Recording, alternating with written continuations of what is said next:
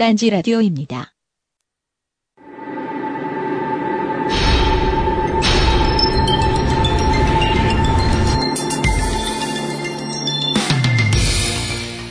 부당한 처우에 의한 한두 명의 피해는 주변에서 약간 이야기가 돌다 잊혀집니다. 몇백 명은 직장을 잃고 쫓겨나야 한 며칠 뉴스가 될까 말까 하지요. 수천 명이 집을 잃고 거리로 나가는 뉴스가 나와도 만여 명이 직장을 잃는 것도 모자라 손해배상 청구가 떨어져도 하루가 멀다 하고 비관에 의한 자살 사건이 터져도 여론은 의례 정부와 기업 편입니다. 오늘 히스테리 사건 파일 그것은 알기 싫다는 하루하루 시스템의 구석에 몰려 생활하고 있는 수십만 명의 이야기를 해보겠습니다. 듣고 나서도 여러분 일 같지 않으실걸요?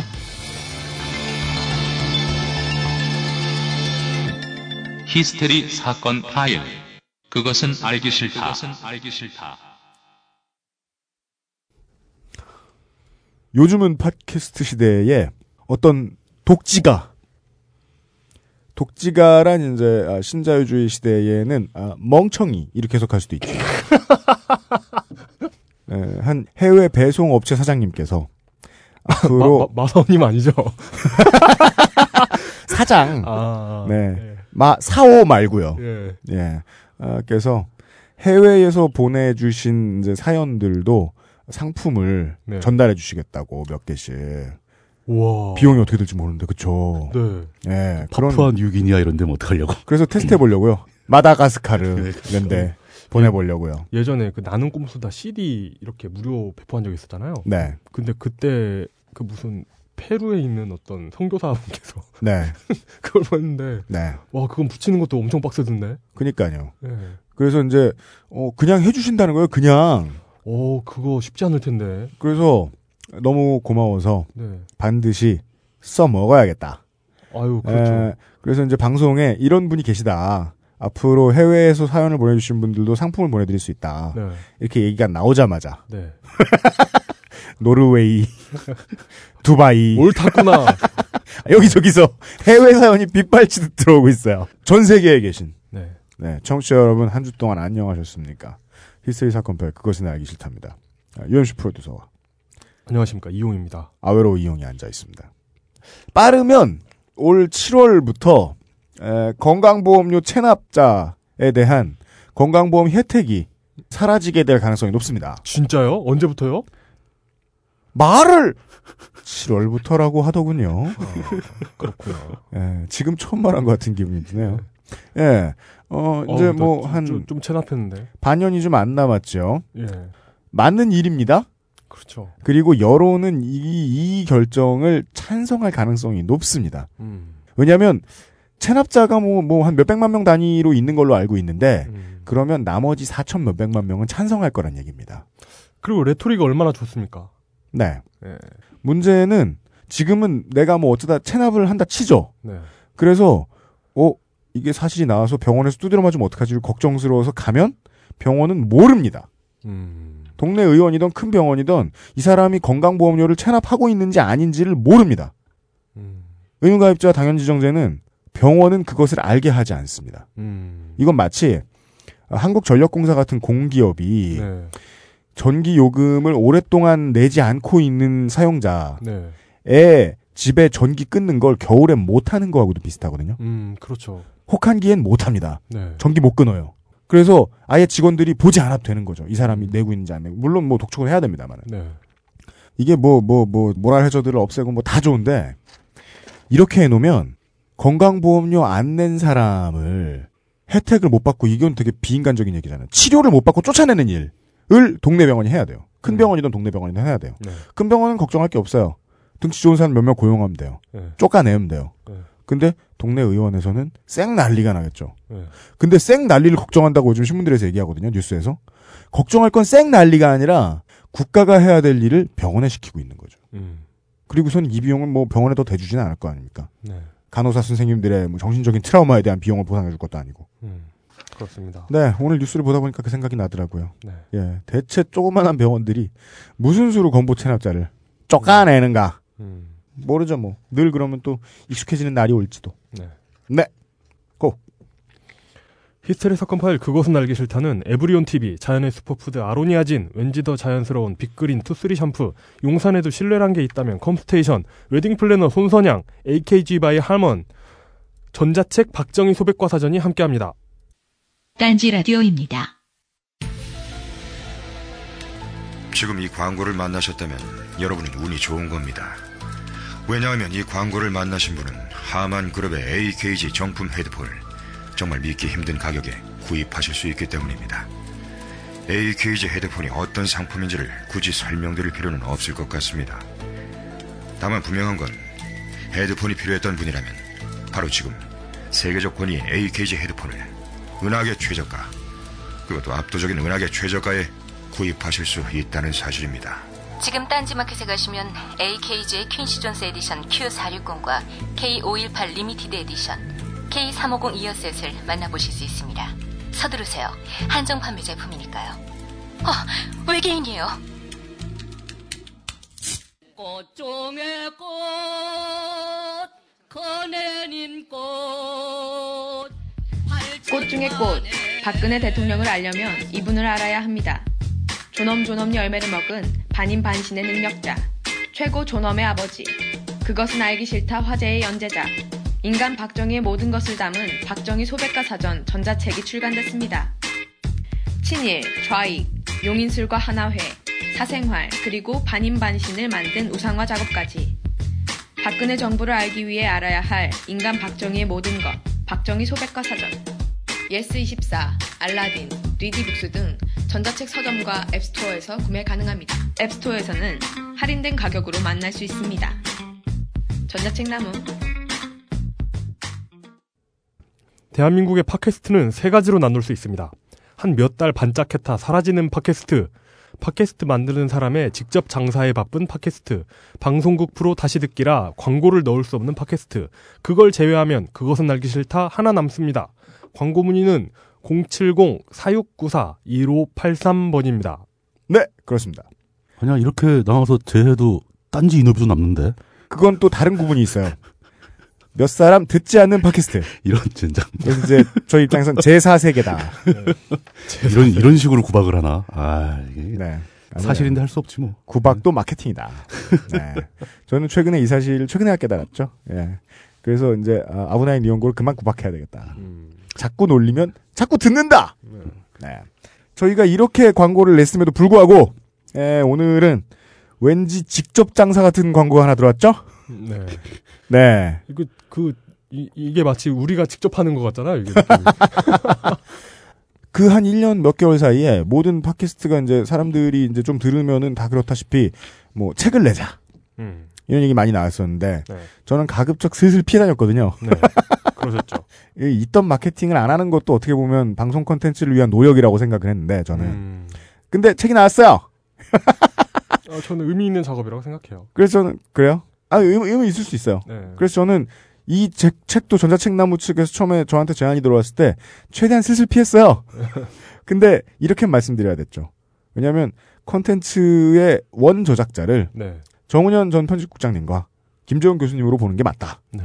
그래서 저희와는 수익 쉐어 일랑 네. 할 생각하지 마시라. 음. 에, 가능한 한 우리 이름도 빼주시라. 음. 그런데 이제 전자는 성립이 됐어요. 네. 수익 쉐어는 안 해요. 네. 근데 우리 이름을 쓰시네요. 오히려 전자가 되고 후자가 안 돼야 되는 거 아니야? 네. 개평 없이. 이름만 뺏긴 채로. 예. 네. 광고가 나갑니다. 하여튼, 음마 아파트 상투를 잡으시고. 상투를 잡어! 네, 음마 아파트 상투를 잡으시고, 익산시장에 낙선하시면서 크게 어려워지신. 네. 김재원 교수님이. 예. 재건축 이후에도 살아남으실 수 있도록.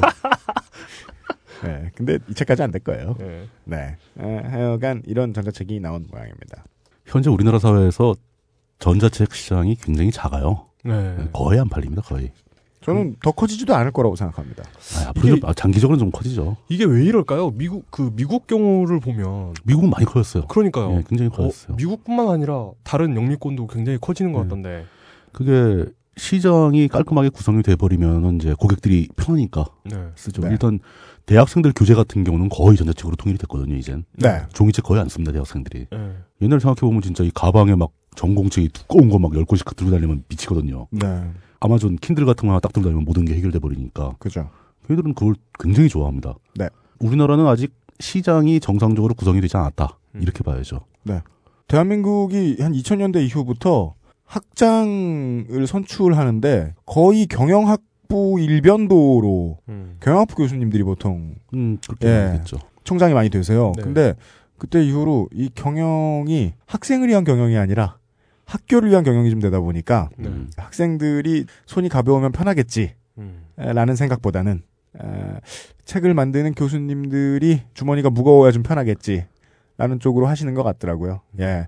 킨들이나 애플이 자기네의 리베이트를 주지 않는 이상 에, 우리나라 대학교에서는 아마 안 되겠죠. 아, 근데 지금 아마존이나 구글 북스라든가 뭐 아이북스라든가 다 한국에 상륙하려고 준비는 다 하고 있어요. 그 친구들이 들어오게 되면은 이제 국내 뭐 교보 뭐 이런 업체들이 굉장히 긴장을 하게 되겠죠. 그죠. 뭐 사그리 다 뺏길 수도 있으니까. 어, 근데 저는 반대로 그 뭐 교보 같은 데서도 자기들만 알고 별도의 그 리더를 기계를 만들긴 만들어요. 아, 알고 있습니다. 전 그게 굉장히 좀 의미가 없는 시도라고 보고 있거든요. 그 콘텐츠 업체 서점들이 예, 예, 연합해가지고 예, 예. 뭐 크레마 뭐 이런 예, 뭐 거 크레마 같은 예. 얘기인데 그게 성공할 가능성이 없어요. 그건. 네. 설사 성공했다 하더라도 네. 전 세계적인 책 시장, 도서 시장의 관점을 봤을 때 네. 그 우리만의 독자적인 규격을 갖고 있는 거는 굉장히 안 좋은 일이죠. 네. 이게 이제 국내에서 규격을 만들어 가지고 뭘 이제 꿍짝꿍짝해서 만들면 어, 사용자 위주가 아니라 그렇죠. 아, 쇄국 위주의 소프트웨어들이 꾸준히 나왔다는 거 지난해에도 말씀을 드렸으니까. 참 뭐 뭐 그냥 저거예요. 그냥 또 그, 쓸만한 게 나올 수 있지 않나요? 아니 크레마는 실패했어요. 잘 거의 안 나갑니다. 어. 생산자 입장의 관점 또 그리고 그 서점. 유통점 입장의 관점에서 자꾸 물건을 만드니까 그렇게 되는 거죠. 네. 저는 그래서 그분들한테 다른 거 다 필요 없고 당신이 독자면 어떤 기계를 쓰고 싶은가 네. 이걸 생각해서 그거에 맞춰서 움직여달라고 부탁은 하고 싶어요. 음. 뭐 제가 뭐 그쪽 전문가 아닌데 괜히 막 좀 나서는 것 같긴 하네요. 우리가 뭐 언제나 안 그랬나요? 항상 그랬지 우리는. 우리 셋이 뭐의 전문가라고 만사를 논하고 있어. 네. 잠시 후에 또 그래 보겠습니다.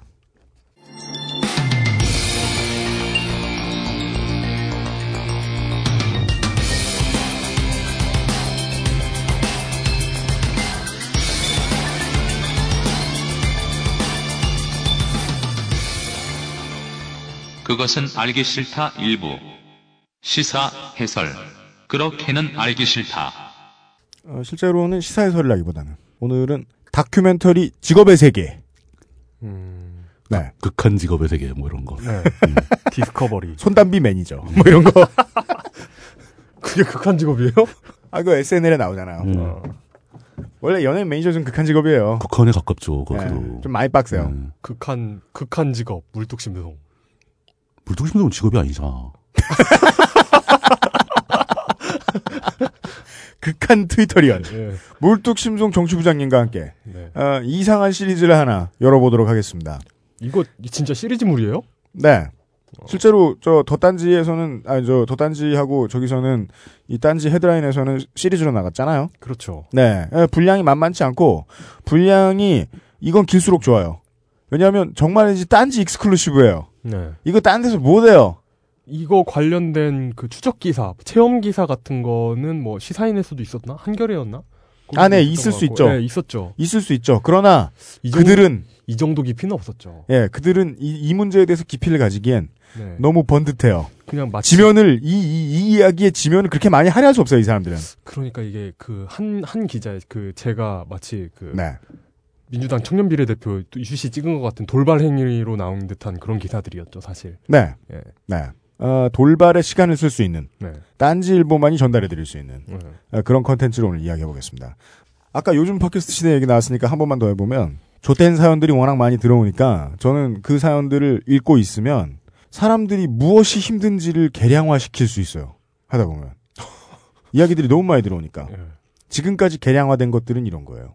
한국에서 여자로 살기 힘들다. 음. 한국에서 돈 없이 살기 힘들다. 음. 한국에서 서비스업 하기 힘들다. 음. 이성 잘못 만나면 좆된다. 한국에서 한국에서 돈 없는 여자로 서비스업에 종사하면서 남자를 잘못 만나면 완전 재시네요. 어... 극한의 상황. 네. 어... 맞아요.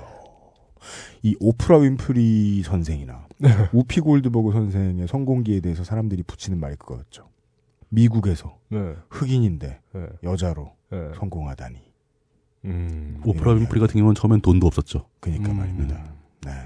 근데요, 우리 지금 방송을 듣는 대부분의 청취자분들은 좆도 없어요. 그건 맞는 것 같아요. 네, 저희와 더불어 네. 의뢰 좆도 없어요. 좆도 없는 사람들이 당하게 될 가능성이 높은, 안타깝습니다. 당하게 되다는 말을 쓰다니. 네, 처할 수 있는 가능성이 높은 상황들. 언제든지. 을 우리는 언제든지 이야기해왔습니다. 음. 오늘 그 중에 하나를 이야기할 건데, 네. 가장 우울한 점은 이것은 처하는 상황, 당하는 상황, 나쁜 상황이 아니에요. 그냥 직업일 뿐입니다. 네. 직업 탐방기를 조사해 주시기 위해서 저희가 급파한 어디에나 계시죠. 지구상 어디에나 계시는 딴지일보의 홍의 장군. 네. 하느님이 모든 곳에 계실 수 없어서 물뚝심송. 우리 엄마 물뚝심송 정치부장님입니다. 또 나왔습니다. 네. 이 기사를 취재하게 된 것은 꽤 오래전 일이죠. 네, 네 이미, 오랫동안 밟으셨어요. 네, 이미 저 딴지일보에는 연재가 종료가 됐고, 그러니까 그때는 제목을 붙이기를 본격 빙의 다큐멘터리라고 해서 기사를 일 인칭 시점으로 썼죠. 근데 딱히 빙의 같진 않았어요. 네. 글을 읽어보면 아, 물뚝심송이 대리기사가 됐다기보다는 대리기사가 물뚝심송이 된 것 같은 느낌의 글이었어요. 그래서 보면은 굳이 일 인칭으로 쓸 필요가 있었나. 그거 왠지 그 새로운 시도를 해보고 싶었던 물뚝심송님의 무리수가 아니었나. 아, 읽었더니 진부해. 예. 기사를 쓰다 보니까 예. 이렇다고 한다 뭐 이런 어미를 붙이기가 귀찮았던 거야. 어... 그래서 내가 마치 내가 해본 양. 예. 그래서 쓰고 나서 어 이거 이상하잖아. 막 그러다 제목을 바꾸자. 그래가지고 빙의 다큐멘터리가 된 거죠. 네. 그러니까 대리운전이라는 직업, 대리기사라는 직업을 비정규 아니고 완전히 자기의 어떤 전업으로 전업으로 음. 간주하고 계시는 네. 그 직업을 상당히 그 좀 소중하게 생각하시는 그런 분을 인터뷰를 굉장히 길게 했습니다. 네. 음. 그 내용을 다 모아서 정리를 해가지고 지면에 쓸 수 있는 얘기들은 사실 지면에 다 나갔죠. 방송에서는 이제 지면 이외의 얘기를 좀 더 해보고 싶어서 어. 예. 지면에 나가지 못했던 얘기들도 많거든요. 그래서 한번 짜봤습니다. 예. 그 딴지일보에서 대리를 검색하시면 관련 기사를 보실 수 있습니다. 어, 네. 딴지일보에서는 네 편짜리 시리즈물로 나가서 완결이 돼 있습니다. 대리기사다를 검색하시면 됩니다. 예. 그 뭐 제 개인 블로그도 다 옮겨놨고요. 리기라, 리기라고 검색해도 나옵니다. 뭐 이렇게 이상하게 검색을 해. 그 통계는 정확하게 낼 수가 없죠. 대리기사라는 직업의 특성상 예. 소속감도 약하고 그렇죠. 뭐 이중 등록도 많이 하고 또 하다가 바로 또 안 하는 사람도 많고 네. 아주 임시로 며칠을 하다 마는 사람도 많고 네. 그 정확한 통계는 힘들지만 대략 추정하기를 대리기사, 대리운전 기사 일을 해본 사람을 다 카운트하면 백만이 넘는다고 합니다. 네. 하긴 저 예. 군대 있을 때도 알바서면서 많이 하잖아요. 제 후임병 예. 중에 두 명인가가 대리기사를 어, 하다가 그 돈 좀 이렇게 표현하면 좀 이상하지만 돈 없는 사람들 중에서 네. 대리기사 한번 안 뛰어본 사람 찾기 힘들 정도일 거예요 아마. 음. 예. 네. 그럼 마사오님도 해보셨겠네요. 한 칠, 팔 년 정도 짤막하게 해보셨을 거예요. 잠깐 몸담았던. 네. 예. 아, 뭐 올해 벌써 이제 예. 근데 최근에 이제 그 현재 지금 이 시점 딱 시점을 끊었을 끊어서 봤을 때 수도권에만 대리기사 일을 하시는 분이 한 이십만 원 된다 뭐 이런 오, 추정도 있습니다. 현 시점에서요? 지금 시점에서 네. 뭐 과거에 했던 사람들 말고. 네. 또 앞으로도 뭐 언제든지 또 누가 와서 또 할 수도 있고 막 그런 거죠. 예. 그 음. 업체에 이제 불러서 쓸 수 있는 기사의 숫자들을 대충 카운트해보고 업체의 숫자를 곱해보면 여섯 자리는 분명히 나온다. 나올 수 있죠. 네. 충분히 나오고 남는다. 네. 이런 그런 뜻입니다. 근데 많은 사람들은 대리운전하면은 네. 자신을 대리운전의 고객으로 간주를 하죠. 어, 그렇죠. 네. 대부분 경험이 다 그렇잖아요. 그러니까 네. 술 먹고 이제 차를 갖고 왔는데 술 먹게 됐다. 네. 집에 가면 음주운전 걸릴 수도 있고, 네. 아니면 뭐 사고의 위험성도 있고. 네. 그러니까 이제 대리기사를 부르는 게 아주 일반화된 우리 사회만의 고유한 풍습입니다. 그렇습니다. 대리기사라는 직업이 제가 알기로는 전 세계 어디에도 없어요. 그리고 아주 특이한 케이스에 막 소규모로 있죠. 그리고 이렇게 서울 경기 지역처럼 인구가 밀집된 곳이 아니면 그렇죠. 대리기사 자체가 힘들어요. 네, 네. 예. 네. 음. 메트로폴리탄이 형성이 돼 있어야 되고 대한민국의 특색이자 자랑인 이십사 시간 문화가 네. 예. 그것도 있어야 되고 그다음에 터무니없이 인건비가 싸야 되고 음. 모든 네. 사람들이 차를 가지고 다닐 정도의 경제 수준을 달성해 놓고도 네. 인건비가 터무니없이 싸야지만 가능한 직업이 대리기사. 마사오처럼 예. 백사십 년 일하고도 십 년 번 것처럼 살아야 하는 사람들이 많을 때. 제가 보는 관점은 이제 우리가 대리운전을 대리운전 서비스를 이용하는 고객의 입장에서 이 문제를 보기보다는 그 대리운전 서비스를 제공하는 기사의 입장에서 그 직업에 종사하는 사람들의 관점에서 보면 그 세계가 어떻게 보일 것인가 이거를 이 바깥쪽에 계시는 분들한테 전달을 해드리고 싶었던 겁니다. 음. 제가 이 이야기가 마음에 들었던 점은 세상 모든 직군은 편견의 대상입니다. 직군으로는 결코 대중의 다수를 차지할 수 없잖아요. 어, 그럼요. 음. 우리가 아무리 저 맥도날드, 롯데리아, 버거킹에서 일하는 사람들이 힘들다 힘들다 이야기해도 그 사람들이 대한민국에서 오십일 퍼센트일 리는 없잖아요. 그래서 저는 아까 숫자를 너무 많이 얘기하고 싶었던 거거든요. 음. 근데 셌더니 백만이 넘어간다. 이 일을 해본 사람들이. 음. 그렇죠. 근데 또 이게 더 부정적인 측면이 많아요. 이 직업이. 음. 그러니까 우리 사회의 인식이 결국 자기 사업 망하고 직장에 쫓겨가고 막 그렇게 할 거 없는 사람들이 네. 그 밤중에 이리 뛰고 저리 뛰고 하면서 돈 몇 푼 벌어보겠다고 가 찾아가는 곳이 대리운전이라는 거죠. 그게 외부의 시선이 그런 만큼 대리운전에 종사하시는 그 당사자분들도 그래요. 어떤 그 직군의 자존감이 낮다고 해야 되나요? 그렇죠. 굉장히 낮은 거죠. 음. 그 이제 그런 얘기를 들었습니다. 그러니까 대리기사들끼리도 이제 교통수단을 자체적으로 운행을 합니다. 승합차 네. 같은 게 막 돌면서 셔틀이 돌죠. 셔틀이 네. 돌죠. 네. 그 타면 다 대리기사끼리 서로 알지 않습니까? 음. 이제 네. 그럼 얘기를 하면은 그렇게 허세가 심한 거죠. 음. 나는 오늘 뭐 이십만 원을 찍었네, 삼십만 원을 찍었네. 알고 보면 다 거짓말이거든요. 음. 불가능한 일이고. 에이. 그런 거에다가 덧붙여서 내가 왕년에 뭘 했었는데, 내가 뭐 얼마나 잘 나갔던 사람인데 이런 얘기가 주로 나오고. 음. 장가 들기 전에 사당동의 완전 산꼭대기에서 살았단 말이에요. 여름에 한 이틀 정도만 제습기를 안 틀어놔도 곰팡이가 벽에 확 피는 거기서 저는 살면서 본 곱등이의 구십구 퍼센트를 봤어요. 그럼 방 두 칸이고 싸다고 좋다고 들어갔는데 정말 죽을 뻔했어요 거기서. 아이고. 바로 옆에 문을 마주하고 있는 집이 있었는데 저랑 같은 넓이의 집이었을 텐데 아들, 딸, 부부 이렇게 살아요. 혼자 사셨고요? 예, 저는 혼자 살았고. 네. 그 사람들이 뭐라고 사는지는 하나도 궁금하지 않지만 네. 문을 마주하고 사니까 지켜야 할 에티켓이 있는데 꼭 쓰레기를 묶어놓지도 않고 우리 집 바로 옆에 두는 거예요. 한 달을 참다가 네. 아줌마한테 용기 내어 말해보았습니다. 네. 이것 좀 댁의 문 앞에 두시면 안 되냐고. 네. 그랬더니 일 분 동안 말씀을 하시는 걸 제가 들었어야 했는데 네. 미안하다는 사, 오 초였고 나머지 오십오 초는 우리 애 아빠가 뭘 하다 망했고 그전엔 뭘 얼마나 잘 살았고 어떻게 잘못하다 망하게 돼서 여기까지 왔는데 음. 사람들이 어떤 일을 하거나 어떤 일을 하거나 자존감이 낮진 않았으면 좋겠는데 예. 그건 맞는 말입니다. 근데 현실적으로 그렇다는 거예요. 그래서 아마 대리운전 서비스를 이용하신 분들이 네. 술이 뭐 적당히 취해서 이제 차를 대리운전해서 집에 갈 때 기사분들하고 얘기를 좀 나눠본 경험이 있는 분들은 다 그럴 겁니다. 대부분의 기사분들은 아 이건 난 임시로 하고 있는 거다, 알바다, 뭐 조만간 다른 거 할 거다, 뭐 나는 나 옛날에 뭐 하는 사람이다, 네. 뭐 이런 식으로 얘기를 하는 경향이 있어요. 이 그 직업을 자신의 소중한 직업이라고 생각하는 분은 아마 굉장히 찾아보기 힘들 겁니다. 그런 관점이 아주 널리 퍼져 있지만 사실 본질적으로 따져보자면 대리운전이라는 것은 굉장히 중요한 서비스업입니다. 많은 사람들이 술을 많이 먹게 되고 네. 또 우리나라는 법적으로 음주운전을 금지하고 있잖아요. 그 차를 집에까지 가져가려면은 불법을 저지르거나 아니면 차를 놓고 가거나 둘 중에 하나를 택해야 되는 거예요. 음, 그렇죠. 그 상황에서 해결책은 대리기사밖에 없다는 거죠.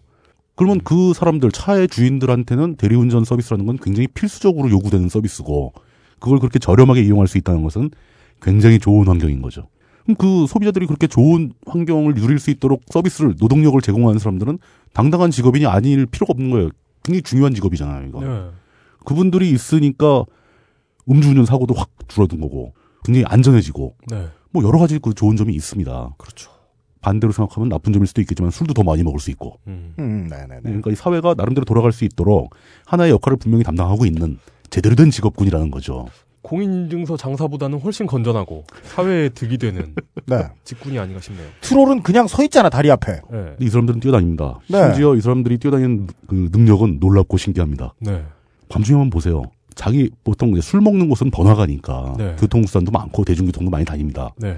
근데 집까지 쭉 갔어요. 집은 네. 보통 어디 주택가 한 구석에 있게 돼 있죠. 아주 거대한 아파트 단지일 수도 있어요. 그럼 거기 주차장, 자기 집 바로 앞에 있는 주차장에까지 차를 딱 주차까지 시켜줍니다.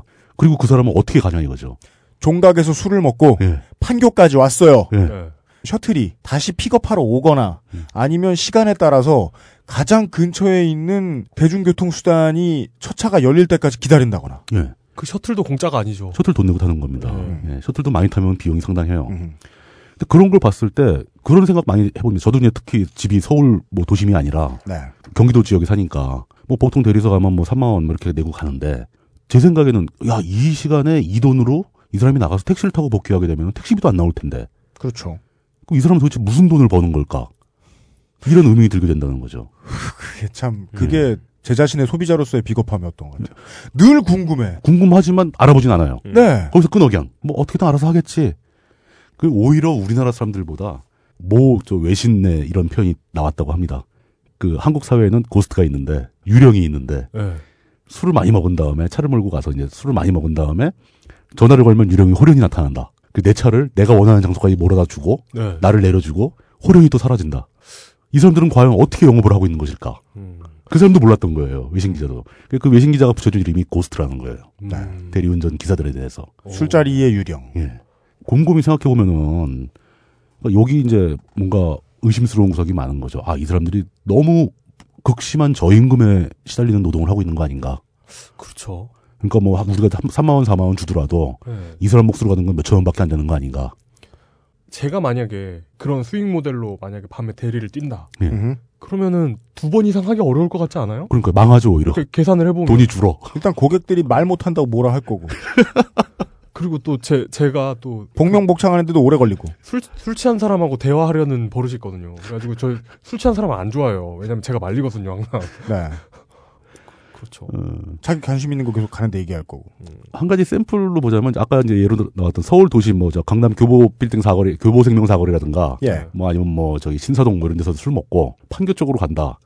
그러면 대리운전 비용이 일반적으로 택시비보다 쌉니다. 근데 그게 수익이 돼요 대리기사들한테는. 대리기사들은 이제 그거를 따지는 방법이 좀 다르게 있고 네. 움직이는 방법이 또 따로 있고 네. 그런 걸 다 베테랑 베테랑 대리기사들은 그런 걸 염두에 두고 움직입니다. 그러겠죠. 예. 네. 그게 과연 어떻게 벌어지고 있는지 그 사람들은 어떤 수익을 받고 있는지 뭐 이런 얘기들을 진짜 본격적으로 한번 파헤쳐보고 싶었다는 거죠. 음. 그래서 대리운전 서비스를 제공하는 기사라는 직업을 전업으로 생각하고 네. 자기의 직업으로 간주하시는 분을 만나 뵙게 된 거예요. 네. 그분이 자기는 이 직업을 굉장히 소중하게 생각하고 의미가 있다고 생각을 하는데 네. 이 업계에 크고 작은 여러 가지 문제들이 있다는 것은 사실이다. 네. 자기는 그 문제를 조금이라도 고치기 위해서 노력을 하는 중이다. 음. 라는 뜻에서 그 아주 길고 자세한 얘기를 다 저한테 해주신 겁니다. 아, 멋지시네요. 예, 영웅윤이시죠? 네. 뭐 대략 십 년 이상 대리기사를 전업으로 네. 생활을 꾸려오셨다니까 충분히 신뢰가 갈 만한 얘기였다고 판단이 되고 네. 한 서너 군데에서 크로스체크를 해봤을 때 그분의 얘기가 전혀 오류가 없었어요. 음. 다 맞는 얘기라는 결론이 나왔고. 네.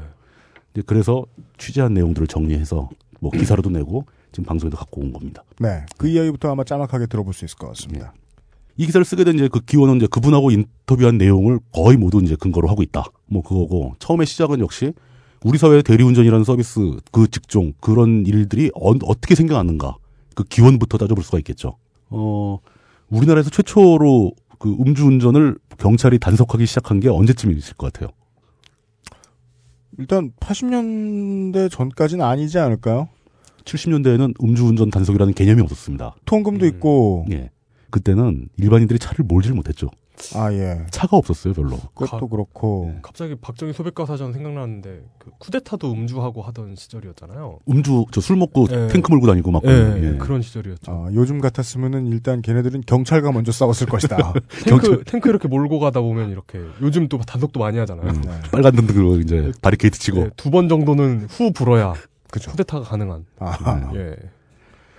칠십구 년 한 해 동안 음주운전으로 발생한 교통사고가 이천 건이 넘었습니다. 사상 최초로. 그전까지는 거의 차가 없었기 때문에 이천, 음주운전도 없었던 거죠. 요즘, 요즘 관점에서는 이천 건이면 별거 아니죠. 많지 않은 건데. 근데 네. 당시에 차량 보유대수와 지금의 보유대수는 너무나 현격한 차이가 있으니까. 그렇습니다. 사회 문제가 된 거죠, 저게 사실은. 국산차 없던 시절. 예. 음. 폰이 뭐 이 정도밖에 없던.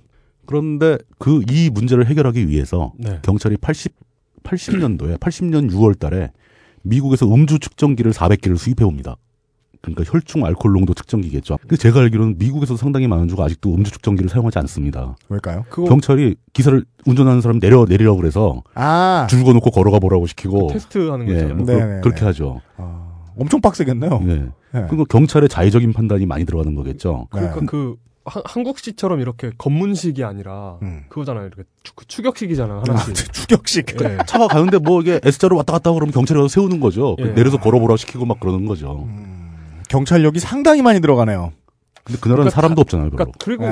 그러니까 단속을 이렇게 아무런. 대대적으로 하지 않는다는 뜻도 되죠, 사실. 그럴 수도 있고. 길 막고 막 이렇게 경광등 들고 막 단속하는 데는 거의 없을 거예요. 맞다. 그 나라 사람들은 음. 음주운전 꽤 하죠 또. 아, 네. 프랑스 같은 나라도 음주운전이 법으로 금지된 게 얼마 안 됩니다. 심슨만 봐도. 그 음주운전하는 장면이 버젓이 나오죠. 네, 많이 나오죠. 심슨이 취해서 많이 몰고 다니는데. 나는 국내 심슨 보다가 네. 거기서 담배 물고 있는 거 다 모자이크 처리된 거, 뭐 뿌옇게 처리된 거, 뭐 깜짝 놀랐어요. 아이고. 네. 아 그렇습니다. 그래가지고 팔십일 년도에 사실 최초로 음주운전 단속이 시작된 건데 그때 뭐 제반 법규도 미비하고 이제 점점점 이제 그 뒤로 오면서 강화가 됩니다. 네. 근데 강화된 배경에는 팔십 년대에 호황이 있었던 거죠. 음... 팔십 년대 호황은 두 가지 측면에서 음주운전의 양을 늘려줍니다. 네. 하나는 경제가 발전하면서 사람들이 소득이 많아지니까 차량 보유 대수가 늘어난 거죠. 자가용 보유 대수가. 그리고 또 경제가 좋아서 호황이 있고 막 그러니까 영업성, 사업성, 자기의 그 사회생활 때문에 네. 술을 먹게 되는 기회가 훨씬 늘어난 겁니다. 그렇죠. 그러면서 사실 뭐 그 룸사롱 문화 같은 거, 단란주점이라든가 그렇죠. 이런 음주 문화, 그 어떤 밤의 문화가 네. 팔십 년대 중후반부터 급속도로 확장이 되는 거죠. 네, 그때부터 생긴 룸사롱이 되게 대한민국 특유의 문화죠. 아, 굉장히 독특한 문화. 어디 외국 나가도 룸사롱 이렇게 얘기합니다. 네. 그거 거의 고유명사가 됐죠. 네. 그러고 보면 참 신기해요. 그 팔십 년대 호황이 룸사롱을 만들고. 그럼요. 예. 또 그 아이티 그 버블 시대에는 음, 음. 그 템프로라는 게 또. 템프로가 생기고. 예. 어, 네. 신기합니다. 종특 아닌가 의심하진 않으려고요. 예. 뭐. 네. 어느 나라나 그러지 않을까요? 뭔 소리야. 우리나라만 그랬다니까. 그런 문화 거의 없어요. 어. 이 씹새끼들 다 우리나라 사람이요. 네. 외국에는 그렇게 퇴폐적인 밤문의 밤의 문화를 즐기려면 주로 자기 집에서 파티를 열죠. 사람들을 불러다가. 퇴폐적으로? 네, 퇴폐적으로 불러. 퇴폐적인 사람들을 불러다가. 그, 저, 저, 예. 저, 폰북 열어보면 있잖아요. 예. 퇴폐적인 사람들 출장합니다. 예. 이렇게 써있어요. 어, 그런 식으로 점점 밤문화가 폭이 넓어지고 사람들이 차량을 많이 보유하게 되니까. 네. 음주운전을 하게 될 확률이 높아지고 그것과 발을 맞춰가지고 경찰의 단속이 강화되니까 사람들이 선택 여지가 없어진 겁니다. 차를 타고 가긴 가야 되고. 술을 먹고 차를 몰고 돌아오면 경찰이 단속을 하거나 사고가 날 가능성이 있는 것 같고 그러다 보니까 이걸 누가 대신 몰아줬으면 좋겠다라는 욕구가 생긴 거죠. 네. 그 최초로 나온 대리운전은 룸사롱같이 고급 술집, 고급 유흥 음식점에서 자신들의 종업원을 투입해가지고 그 고객을 집까지 모셔다 드리고. 모셔다 드리고. 예. 네. 그렇게 되면 이제 그 보통 이제 쉽게 말해서 웨이터가 차를 몰아다 주는 건데. 그렇죠. 네. 그렇게 되면은 이 음주운전 값은 비용은. 사실 술값에 포함되어 있었던 거예요. 네. 거기는 워낙 술값이 비싼 데니까. 그렇습니다. 예. 그 술집에서 제공하는 향응의 일부. 그렇죠. 일종의 네. 서비스인 거죠. 네. 그냥. 근데 서비스라고 하더라도 웨이터는 이제 그 뭐 아주 고급 승용차에 높은 사람일 테니까 돈 많은 사람이니까. 네. 그 사람 이제 집까지 딱 모셔드리고 다 왔습니다 하고 인사 딱 하면은 그 사람이 또 술 이렇게 취했으니까 팁도 딱 주고 막 그랬을 거 아닙니까. 네. 네. 그 그런 사람들이니까 소비 수준이 높을 테고 팁이 보통 오만 원 선의 팁이 관행화 돼 있었다고 그러더라고요. 음. 당시에. 네. 팔십 년대에. 그럼 엄청난 거죠. 적지 않은 돈이. 그죠. 예. 하루 한 두어 번만 그런 일을 하면은 자기 수입이 나오는 겁니다. 음. 그러다 보니까 업계가 어떻게 바뀌냐면은 술집 웨이터는 술집에서 일을 해야 되니까 그 사람들만 투입하지 않고 이 운전만 전담해주는 직원을 고용하는 겁니다, 술집이. 그 사람이 늦지막히 출근해가지고 대기하고 있다가 한 팀 이제 술자리가 끝나고 파하면 열심히 막 모텔에다 주고 음. 다시 가게로 돌아오고 네. 그럼 다른 팀 또 끝나면 그 사람 또 모셔가지고 다시 돌아오고 그 사람은 그 대리운전만 함으로써 그 일정의 소액의 월급을 받고 나머지는 팁을 받고 뭐 이런 식으로 대리운전이 시작됐던 거죠. 당시에 그게 꽤 수입이 좋았던 직업이라고 합니다. 네, 꽤 수입이 좋았다고 예. 하더군요. 그거 꽤 유명합니다. 알게 모르게 많은 사람들이 그걸 했어요. 그리고 심지어 거기에는 대리기사 전문이 아니라 택시기사들까지 같이 했었어요. 밤중에 택시기사가 일반 거리에서 영업 안 하고 어... 술집하고 계약을 맺고 그 술집 손님들만 태워주는 거예요. 더 받으니까. 예. 그 당시에는 택시기사도 괜찮지 않았나요? 괜찮죠. 예. 뭐 수입 괜찮았죠. 택시기사 하면 집 산다고 그랬었으니까. 네. 예. 뭐 이런 식으로 대리기사의 어떤 직업의 원형이 등장하기 시작한 겁니다. 팔십 년대. 거기서 한 단계 더 나가면서 이제 어떤 변화가 생기냐면은 술집마다 직원을 고용하고 있으면 사실 그 직원이 할 수 있는 막 일이 많잖아요. 그러니까 용역회사 같은 성격의 업체가 등장하죠. 어. 기사들만 한 이삼십 명을 고용하고 기사들이 모여 있다가 그 이 업소에서 거리가 가까운 유흥점들 거기에 다 영업을 해둡니다. 네. 대리운전 기사가 필요하면 우리한테 전화를 해라. 근데 술집에서는 손님이 가실 때만 아이고 저희가 모셔드리겠습니다. 그걸 전화 딱 걸면은 대리기사가 싹 뛰어가는 거죠. 거기서 이제 손님을 집에까지 모셔다 주게 되면 역시 그 손님은 대리 비용을 자기가 내진 않아요. 뭐 음. 팁이나 몇 푼 주거나 그리고 주 비용은 술집에서 받는 겁니다. 어, 그러니까 그 개념은 똑같은데 개념은 똑같은데 이제 비투비가 됐군요. 그렇죠. 비투비가 되는 비투비가 네. 등장한 거죠. 네. 그러니까 이런 식으로 발전합니다. 근데 그때는 어떤 식으로 이제 영업이 됐냐면은. 한 사람이 대리운전 기사를 하겠다고 그 용역업체를 찾아가면은 네. 보증금 십만 원을 먼저 낸답니다. 그 보증금 십만 원 자기가 거기서 일하는 동안 있다가 자기한테 일을 준다는 어떤 약속에 대한 대가로 그냥 줘버리는 거예요. 네. 그리고 나서 매일 출근할 때마다 출근비를 찍습니다. 하루에 만 원 정도였다고 그러더라고요. 그걸 낸다고요? 예, 자기가 회사에 내는 거예요. 출근을 하면 돈을 내요? 네, 출근해서 돈 내고, 네. 돈을 내고 이제 그 의자 앉아서 기다, 담배 피고 뭐 장기 두고 기다리고 있으면은, 네. 술집에서 열, 콜이 오는 거죠. 그럼 순번에 맞춰 나가서 대리운전을 하고, 술집에서 받은 돈, 팁 받은 돈, 그건 자기 주머니로 들어가는 거죠. 네. 아니, 운전하는 회사들은 보통 그렇게. 예, 그렇게 많이 합니다. 예. 의무적으로 산학금조가 뭐 있죠, 다. 아, 네. 그걸 해야지만 자기 순번이 왔을 때 콜을 주는 거예요. 음. 근데 이런 식으로 하게 되면은, 이제 출근비를 찍어서 초, 초저녁에 용역 사무실에 나가서 네. 출근비 내고, 네. 그 다음에 하염없이 앉아서 기다리는 게 아니라, 이 사람들이 스스로 이 용역업체의 전화번호를 들고 나가서 영업을 해야 되는 거예요. 음. 근처에 있는 술집들, 자기랑 거래하는데 거래 잊지 말아달라고 또 가서 얘기해주고, 그러니까 이제 기사들이 초저녁에 영업 활동을 해야 되는 형태. 그게 싫어가지고 안 하는 사람도 되게 많고, 뭐 그런 일이 벌어지죠. 그러니까 이런 형태로 한동안 대리운전이 맥을 이어오다가 이제 이런 용역업체가 감당하기 힘들 정도로 대리운전의 수요가 증가하게 된 겁니다. 음. 예전에는 그러니까 최소한 요정이나 룸사롱 가, 가면서 고급 세단 뭐 이런 거 몰고 다니는 사람들이나 대리운전을 했었는데 이 점점 점점 사회가 소득이 높아지고 차가 뭐 쉽게 표현해서 개나 소나 차를 다 막 다 갖고 다니고. 그리고 단속도 심해졌. 단속도 점점 더 심해지고. 대한민국 사회의 네. 돈의 흐름을 되게 쉽게 설명해 주죠. 지디피가 올랐더니. 그렇죠. 술, 요정, 차 이런 데 돈 다 나갔다. 룸살롱. 네. 맞습니다. 네. 어, 아 그러네. 진짜 다 보여주네. 네. 돈의 흐름이 네. 이따가 나오겠지만 돈의 흐름을 분석하면 그 사회의 방향을 알 수가 있어요. 어. 그래서 돈이 제일 중요한 거죠. 그러네. 예. 그러니까 그 이런 아주 구식의 구태의연한 방식의 그 해당 지역만 커버하는 용역업체들로는 음. 대리운전을 감당하기가 힘들어져 버린 겁니다. 그 요때쯤에 대리운전에 종사하던 사람들이 대리운전 회사를 많이 설립을 하고 그 시장이 급속도로 성장함에 따라서 그 회사들이 아주 크게 성장을 하게 됩니다. 네. 예전에는 그 대리운전할 때 티코로 하지 않았나요? 어 그런 것도 있었습니다. 요 회사가 설립되면 바로 그 얘기 나오는데 네. 지금 이 고급 술집에 용역 파견하는 이런 형태의 대리운전 기사들은 네. 대부분 대리에서 데려다주고 택시 타고 돌아옵니다. 네. 그때는 택시비를 내고도 남았어요. 음. 충분히 되니까. 복귀하는 걸 별로 신경을 안 썼어요. 그 사람들은. 네. 하루에 몇 건 뛰지도 않고. 네. 한 번 뛰었을 때 액수가 크니까. 근데 이제 회사가 생기게 되면 이제 비용이 달라지는 겁니다. 이건, 이건 결론부터 얘기해 드릴 수 있겠네요. 이 회사가 들어오면 들어올수록, 회사가 커지면 커질수록, 직접 일을 하는 사람들의 소득은 짧게 얘기하면 뭐 재단을 당한다, 혹은 뭐 여러 가지 계약 조건이 붙는다, 이렇게 복잡하게 말할 수 있잖아요. 그렇죠. 길게 관점으로 보면 줄어요. 음, 줄어요. 수입은, 수입은 줍니다. 직접 일하는 사람의 소득이 음. 줄어요.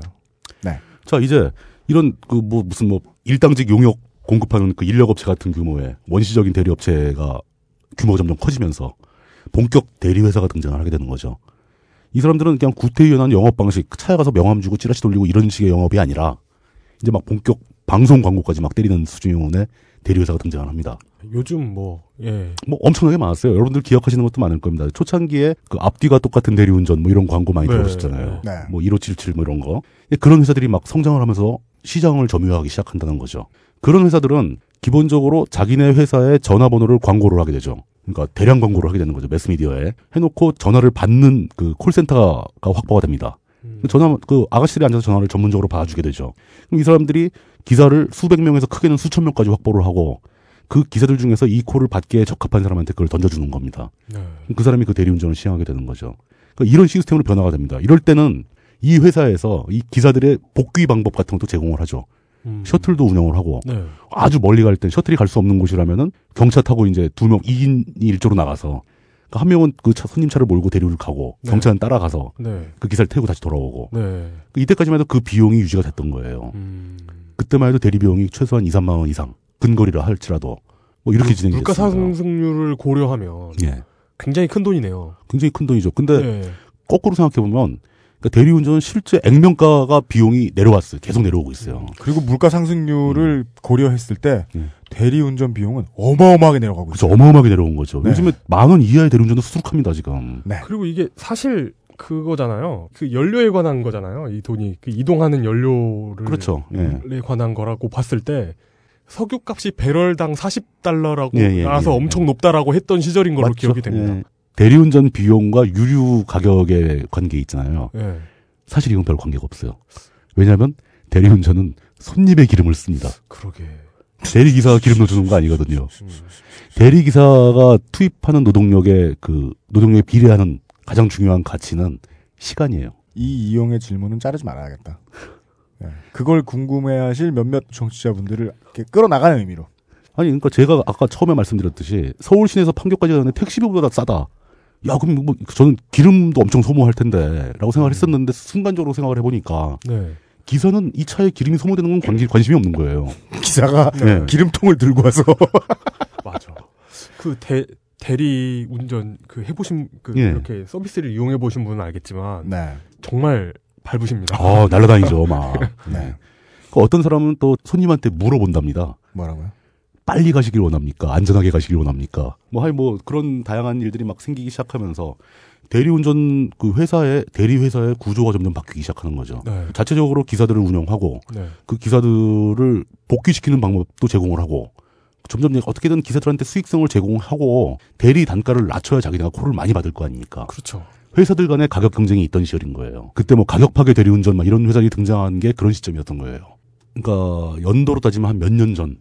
예, 예, 그렇습니다. 예. 네. 그렇게 이 시스템이 운영이 돼 왔다고 합니다. 네. 이때는 이제 돈을 어떻게 간단히 이제 돈 돈의 흐름을 설명하자면 돈을 어떻게 운영을 했냐면 역시 이 대리 직원들이 회사에 소속이 되죠.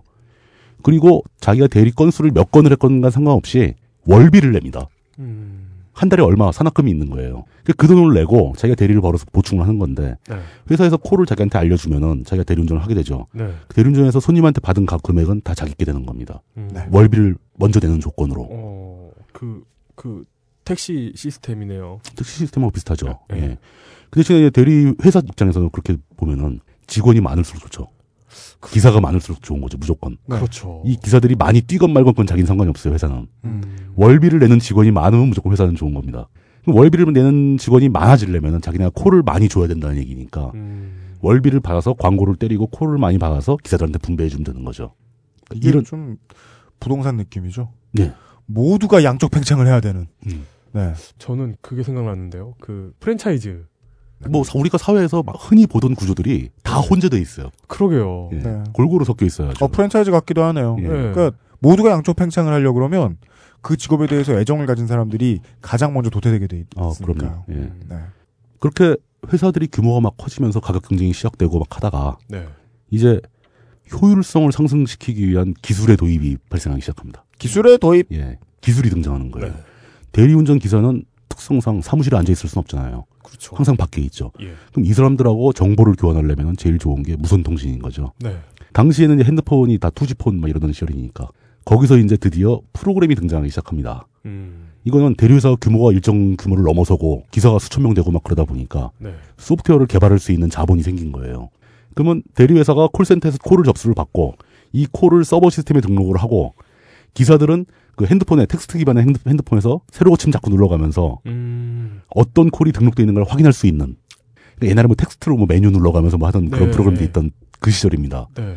그렇게 하게 되면 대리기사는 내가 이 콜을 잡았다는 신호를 날리고 그럼 이제 회사 측에서는 아 네가 그 콜 잡았으니까 이 콜을 삭제해주고 뭐 이런 식으로 돌아가기 시작한 거죠. 여기서 회사 측에 부수적인 수익이 발생하는 겁니다.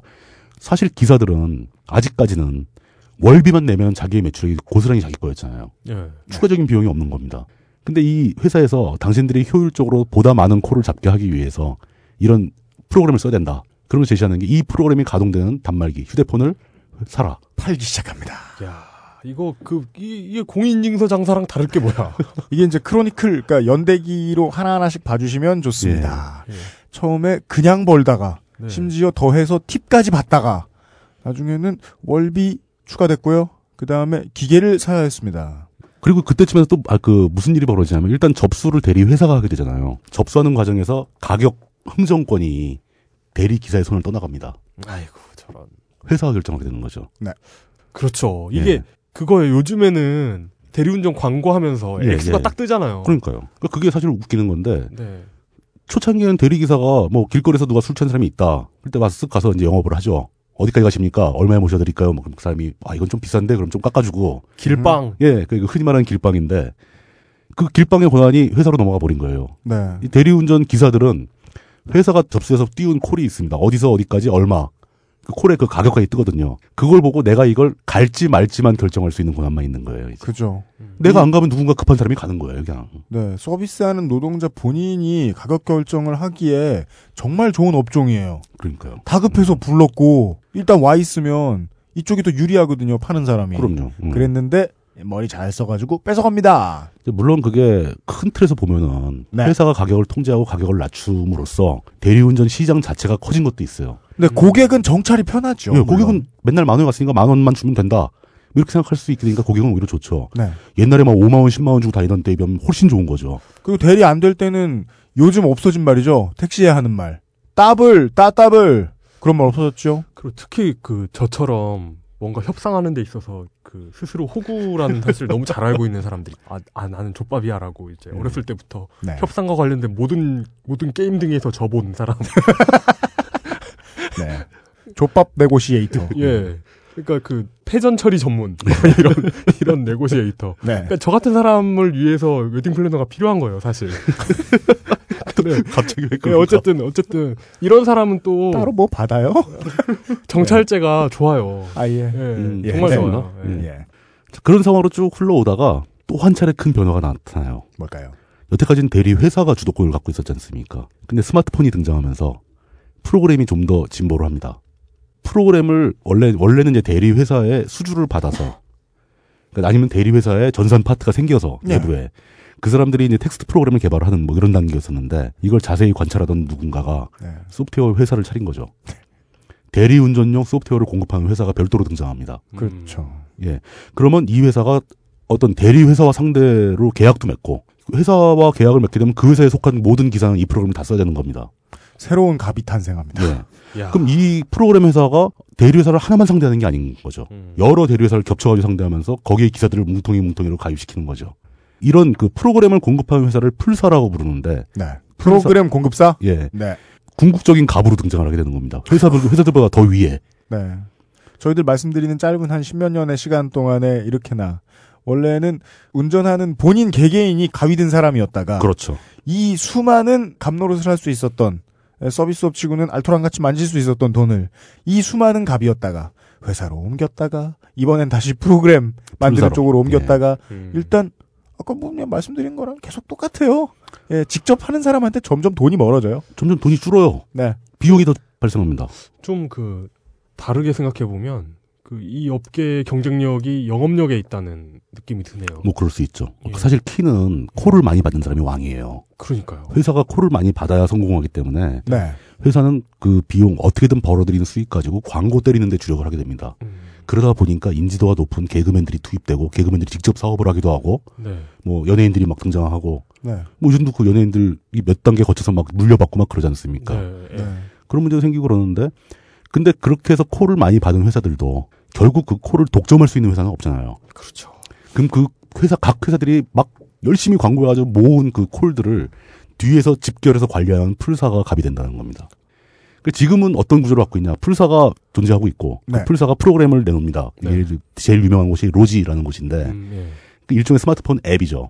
그 앱을 기사들이 다 들고 있는 거예요. 자기 핸드폰에. 네. 그러니까 이제 사실 회사가 기사한테 핸드폰을 강매하지 못합니다. 음.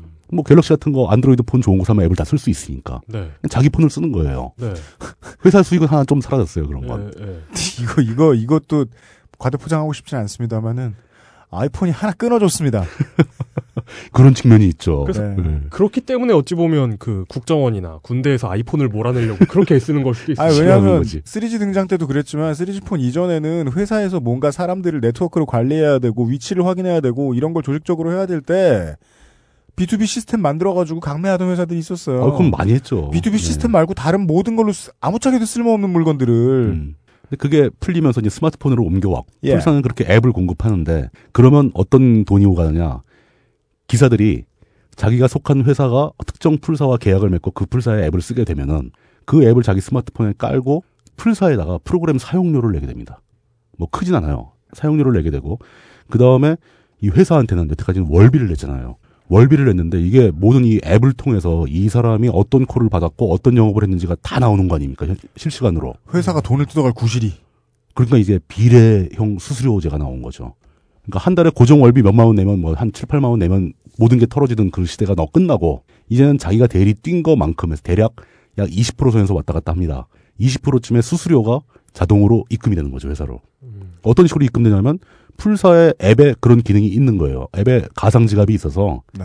여기다가 대리기사가 먼저 돈을 충전을 시켜야 됩니다. 우리가 이 시사 프로그램에서 가장 다루면 진부하고 듣기 싫은 단어. 아, 대한민국의 지난 몇십 년간의 신자유주의화에 대한 이야기입니다. 음. 일은 내가 하는데 내 옆에 음. 붙은 거머리가 점점 커져요. 거머리가 점점 늘어나 또 단계가. 여러 말. 우리 줄, 그 줄을 서 있고. 거지 같은 저 쓰리디 공포 영화 뭐죠? 피라냐. 어. 여러 말이 무슨 칠성장어 네. 이런 게. 그러니까 이제 풀사가 공급한 앱을 기사들이 들고 있고 네. 그 앱 사용료를 그 사용료를 풀사에 돈을 낸다고 그랬죠. 사실 네. 이건 좀 작아요. 네. 근데 이제 풀사 입장에서는 워낙 많은 기사를 거니까 큰 돈이 되는 거고. 저희도 아까 말씀드렸잖아요. 네. 몇 명 정도가 일을 하고 있는지 지금. 어. 근데 회사는 돈을 어떤 돈을 받게 되느냐? 회사는 이제 접수 막 광고를 해서 이제 콜을 받을 거 아닙니까? 네. 자기네가 받은 콜을 풀사의 프로그램 서버에다가 입력을 하는 거죠. 입력하게 되면 그 콜이 특정한 그 뭐 손님이 계신 곳 근처 반경 얼마 이내에 있는 기사들이라든가 네. 이런 조건에 맞는 기사들의 앱에 뜨게 되는 거예요. 네. 그럼 어떤 기사들이 막 보고 있다가 자기가 잡을 만한 게 뜨면 선택해서 잡을 거 아닙니까? 네. 이거 내가 간다. 네. 라고 잡는 순간에 그게 뭐 예를 들어서 어디서 어디까지 삼만 원 이런 콜이었다. 네. 기사가 잡는 순간에 육천 원이 빠져나가는 겁니다. 아, 그렇습니다. 아이고, 선납으로 수수료가 빠져나가는 거예요. 그냥. 여기에도 트롤이 드디어 네. 당당히 득세하기. 네. 그리고 그 돈은 이게 원래는 회사 건데 네. 접수받은 회사 건데 그걸 풀사가 관리를, 관리를 하지 않습니까? 그러니까 회사가 잡은 콜에 대한 정보도 풀사를 통해서 다 흐르게 돼 있고 그렇습니다. 기사가 만들어오는 매출에서 수수료가 나오는 것도 다 풀사를 통해서 회사로 가게 되는 겁니다. 네. 그 풀사가 갑이 될 수밖에 없는 구조가 된 거죠. 회사는 사무실에서 계약서를 내가 썼으니 나만 갑 이렇게 생각했다가 이걸 좀 비약하는 건지 모르겠는데 지금 예. 그 이런 업계나 이런 데서 벌어지는 예. 이런 사, 이런 그 광경이 예, 예, 예. 만약에 오픈 소스 운동이 없었으면 아이티 전반에서 이 모양 요꼴로 하고 있었을 것 같은 계속 그랬죠. 당연히 계속 네. 그랬죠. 그런 강력한 느낌이 오네요. 예. 그, 그게 지금 현재 그러니까 이십일 세기 들어선 이천십사 년 현재 대리 운전 업계의 가장 보편적인 모델인 거예요. 음. 내보낼 수밖에 없으니까 이야기를 이용이 한 얘기를 다 내보내긴 내보낼 텐데 네. 저는 이게 놀랍네요. 우리는 오늘도 결국 아이티 문제를 얘기하면서 한탄을 해야 돼요. 아, 그러네요, 진짜. 음, 네, 네, 네. 어, 일단 이렇게 현재 현황이 이렇게까지 구성됐다. 그러니까 룸사롱 어디 뒤에 대기실에 쭈그리고 앉아 있다, 앉아 있던 웨이터가 네. 그 술 많이 드신 높으신 분들 좋은 차 대신 몰아주던 그 대리운전이 네. 이제는 스마트폰 앱을 들고 이리 뛰고 저리 뛰고 하면서 그렇습니다. 잡고 수수료는 그 자리에서 가상화폐가 실시간으로 빠져나가고. 막 이런 단계까지 발전한 겁니다. 불과 한 이삼십 년 시간 동안. 네. 딴지 인터뷰를 어, 들어보신 청취자 여러분들은 아시겠지만 어, 음. 물뚝심송 정치부장님은 게스트가 나오면 인터뷰이가 나오면 어, 무조건 어릴 때 뭐하고 살았냐부터 물어보신다면서요. 네. 뭐 그랬던 것 같습니다. 네. 부장님의 모든 이야기가 그렇듯 어, 짧게 역사를 추렸습니다. 네. 저희들이 잠시 바람을 좀 쐬고 와서 방 안에 산소를 좀 집어넣어 놓은 다음에 네. 네, 뒷이야기를 해보죠. 예. 딴지 라디오입니다. 안녕하세요. 딴지마켓 조립 피씨 판매 책임자 이경식입니다. 요즘 딴지에 걸려있는 재산이 때문에 나름 유명이 되었는데요. 직접 용산 매장으로 찾아오시는 분들은 먼저 알아봐 주시고 배달을 갈 때에도 제 얼굴 보고 바로 열어주시더라고요. 요즘 저의 가장 큰 고민이 바로 이겁니다. 저도 사실 용산 용팔이었거든요. 파리를 날리다가도 호구손님 하나 잡아서 눈탱이 치는 그 맛, 그 짜릿한 맛에 용팔이 짓을 하는 건데 제가 요즘 그걸 못하고 있습니다. 정말 아주 그냥 돌아버리겠다니까요. 그래서 결심했습니다. 이왕 이렇게 된 거 정말 정직하게 장사하자. 아니 정확히는 정직하게 장사할 수밖에 없습니다. 다 알아보시는데 말이죠. 은하계에서 가장 정직하고 가장 에이에스가 믿을 만한 조립 피씨 전문 업체 컴스테이션의 졸라 유명한 이경식이었습니다. 이왕 이렇게 된 거 아예 제 휴대폰도 밝혀버리겠습니다. 공일일 팔구이 오오육팔 전화 주십시오. 제가 직접 받습니다. 감사합니다. 저희 컴스테이션은 조용한 형제들과 함께합니다.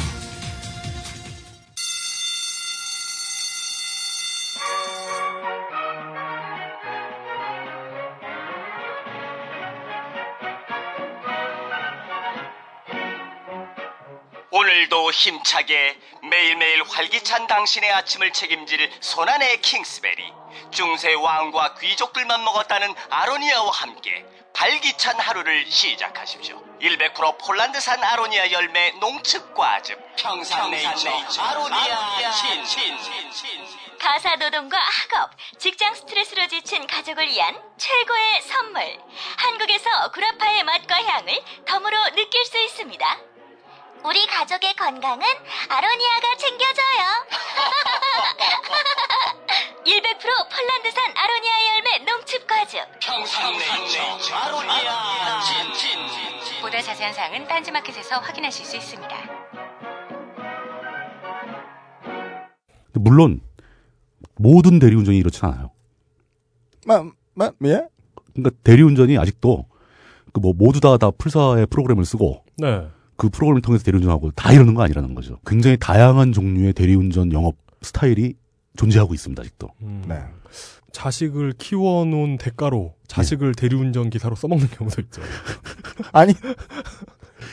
아니, 그 뭐 회사의 형태, 예. 뭐 영업 형태. 그러니까 보통 일반적으로는 대리운전 회사는 대리기사를 고용, 저, 계약을 하고 고용도 네. 아닙니다. 사실 월급 주는 게 없으니까. 네. 고용을 하고 자기네는 광고에서 콜을 받고 그 콜을 풀사의 서버에 올리고 사람들은, 기사들은 회사를 가리지 않고 어느 회사든지 상관없이 그 풀사의 앱에 뜨는 콜을 받아서 자기가 수행하게 되면은 콜을 받은 회사로 수수료가 나간다. 음. 이런 구조를 갖게 되는 거거든요. 풀사를 네. 통해서. 근데 이 풀사의, 풀사가 한 서너 개쯤, 한 다섯 개인가 된다고 합니다. 그 다섯 개의 풀사가 거의 모든 대리운전 업계를 점령을 하고 있지만 그 풀사들의 틈바구니에서 과거 방식대로 영업을 하고 있는 대리운전 기사들도 있다는 거죠, 아직. 그렇게 그럼 좀 특이하고 다양한 대리운전의 종류들에 대해서 네. 한번 쭉 짚어드리는 걸로 네. 하겠습니다.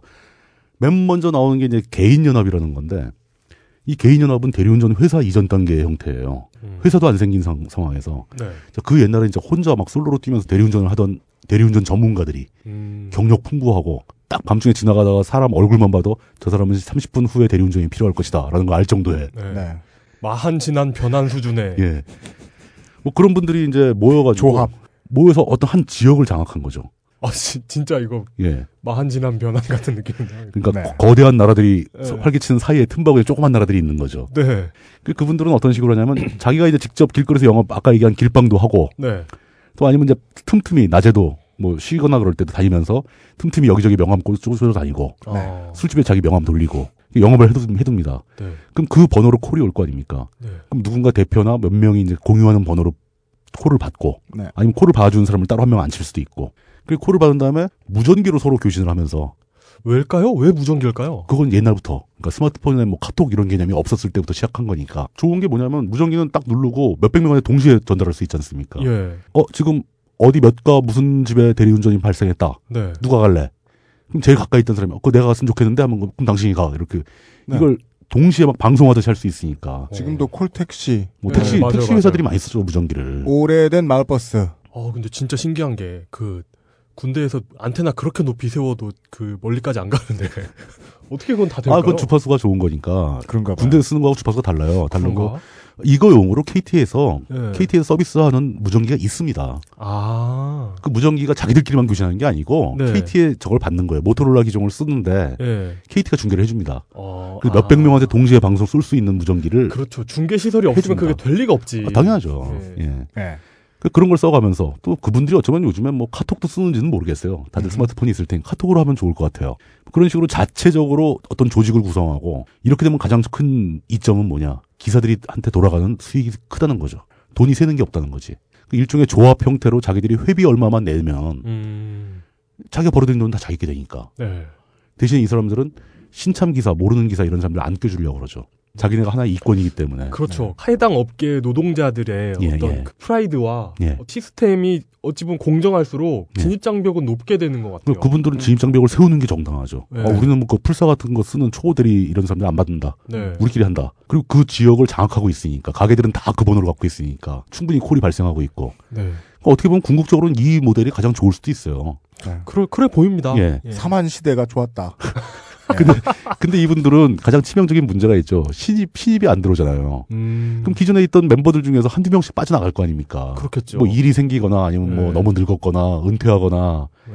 또 아니면 뭐 자기 다른 사업을 시작했거나, 그래서 빠져나가는 사람은 있는데 신규 유입된 사람은 별로 없다. 시간이 지나면 없어질 것이다. 이런 거죠. 진입장벽이 너무 높다 보니까 아예 그냥.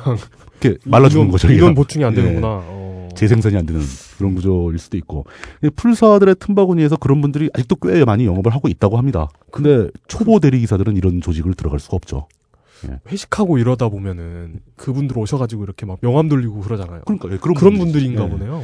그런 분들이 어떤 대리회사의 직원일 수도 있고, 네. 이 이런 개인 연합에 속한 대리기사일 수도 있고, 네. 뭐 그렇게 네. 되는 거죠. 아홉 시부터 네. 술 먹으면 사탕 나눠주는 두 가지 부류죠. 네. 예, 룸살롱하고 대리기사. 대리하고. 음. 네. 그다음에 가끔 이제 소주 회사에서 나와서. 아 그래요? 소주 회사에서 나. 네, 소주 샘플 막 주고 그럽니다. 아 조그만 병 이쁜 거. 네, 이쁜 거 주고. 예. 각 특히 강남 지역인 거 되게 많잖아요. 예. 소주 신상 나오면 막 엄청 뿌리죠. 맞아요. 옛날엔 담배 회사도 많이 그랬던 것 같은데. 담배 회사도 조그만 거. 예. 네. 미, 미니 담배값에서 막 뿌리고 그랬죠. 네. 예. 뭐 한 값씩 주고 그러지 않았나요? 저 음. 예전에 흡연자 시절에 많이 얻어폈던 기억이. 강남 쪽에 가면 막 뭐 한 값 네. 주는 건 운이 좋은 거고 네. 어떤 경우에 뭐 세 개 피 들어있는 비닐봉다리 하나 주고 막 그런 것도 있고. 아, 그런 예. 저기 예. 뭐냐 저 옛날에 클럽에서 행사 있으면은. 예. 클럽에서 담배 행사 많이 했어요. 그러면은 담배가 그냥 산처럼 쌓여 있어가지고 음. 야 나의 천국이자 무덤이구나 이런 생각을 음. 네, 들고 그랬죠. 그다음에 그 개인연합과 유사하지만 거기서 좀 더 나아간 이제 다른 방식이죠. 아까 얘기한 그 용역회사들이 발전한 방식이라고 보면 될 겁니다. 음. 지역대리 개념이 있어요. 지역대리요? 예, 지역에 사무실을 차리고 예. 이 사람들은 뭐 매스미디어를 통한 광고 같은 거 안 하고 네. 순수하게 해당 지역의 영업만 하고 어. 그러면서 다른 대리회사들이 이 지역을 못 들어오게 막 막아가면서 네.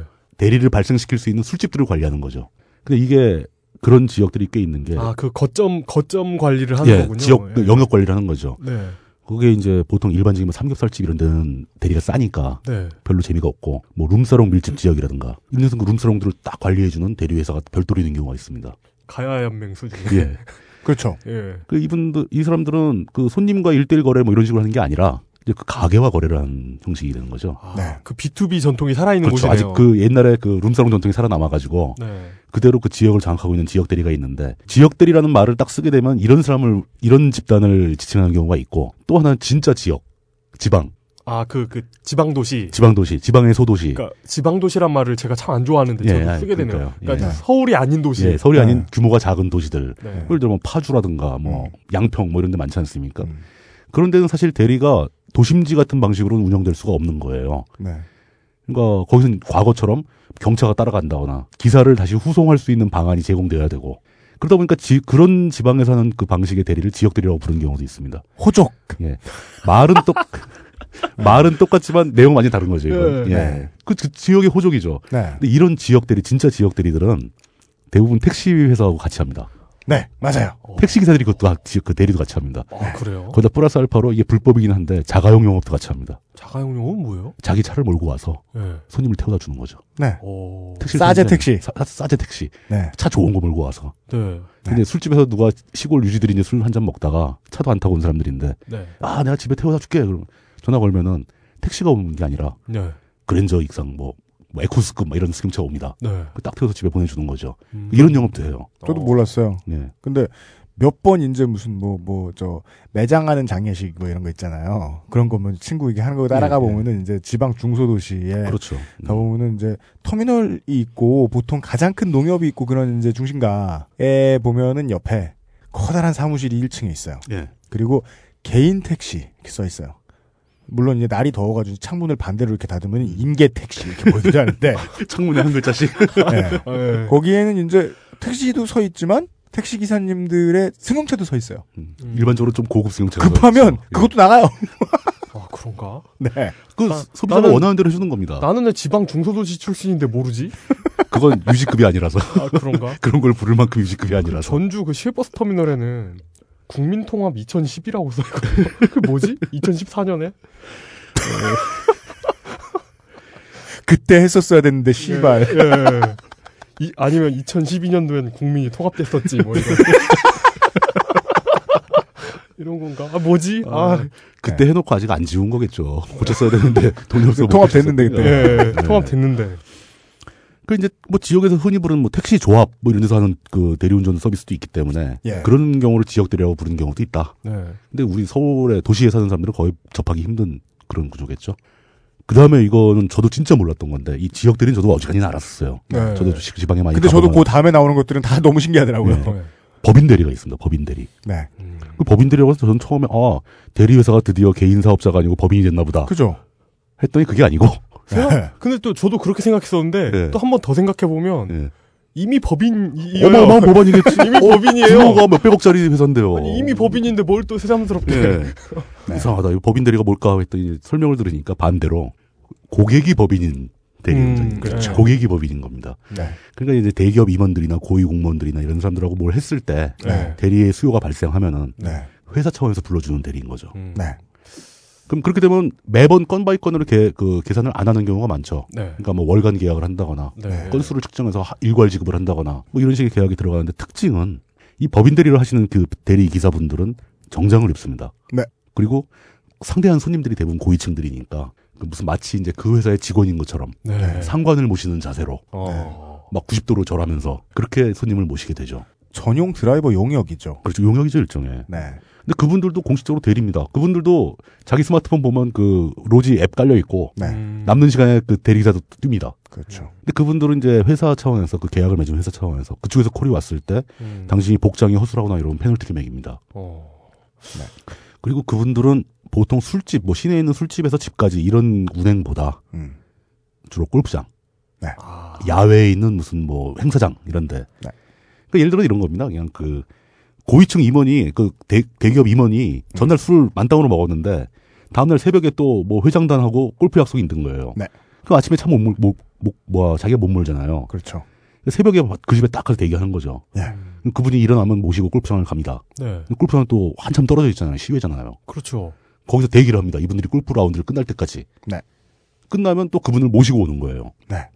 그러니까 이런 세트로 거래가 되기 때문에 그 일반 대리하고는 좀 약간 차원이 다른 계약 구조가 형성되죠. 네. 단가가 세긴 센데 그렇다고 그 대기한 시간을 다 벌충해 줄 만큼 그렇게 세진 않습니다. 음. 그게 그게 그래요. 또. 예, 그럴 수가 없잖아요. 그 이 대리 일반 대리를 하는 사람들 입장에서 보면 저 시간을 대기하면서 저 값을 받고 저걸 하느냐, 아니면 그 시간 동안 다른 대리를 뛰느냐 음. 선택을 해야 된다는 거죠. 누가 와이셔츠는 다려주나요? 그러니까요. 그 비용도 만만치 않죠. 그래요. 네. 거기다 또 대리기사들 나름대로 또 한성질하는 사람들인데. 네. 자기가 무슨 뭐 그 하인도 아니고 그 직원도 아니고 네. 굽신거리면서 할 필요가 있느냐 네. 뭐 이런 심리도 깔려 있고 또 반대로 법인 대리 일을 하시는 대리기사분들은 나름의 프라이드가 또 있는 모양입니다. 아, 예, 예. 예. 음. 아 우리는 정장하고 높은 사람들만 모시고 다니는 별도의 대리다. 우리는 고급 서비스를 제공한다. 네, 고급 서비스를 제공한다. 한국 사람들은 센 사람 예. 만나 보면 화장실에서만 만나도 나는 만나고 다녔다고 네. 십 년 아, 동안 떠들죠. 아, 아, 뭐 걔가 뭐 뭐라고 얘기하던데 뭐 이런 말투를 네. 보이면서. 네. 근데 그분들이 수입이 좋으냐 또 그건 아니라는 거죠. 그거를 잘 병행을 하면 수입을 늘릴 수 있다고 합니다. 음. 그러니까 예를 들어서 아까 얘기했던 밤중에 일반 대리를 막 뛰다가 법인 대리의 콜이 오면 법인 대리를 또 뛰고 그래서 아침이 돼가지고 집에 들어가 보통 잠을 자게 되는데 그때 새벽에 들어온 법인 콜 같은 거 받아서 골프장 가서 골프장 가면 기사 대기실이 다 있거든요. 음, 네. 자가용 기사를 몰고 온 사람도 있으니까 네.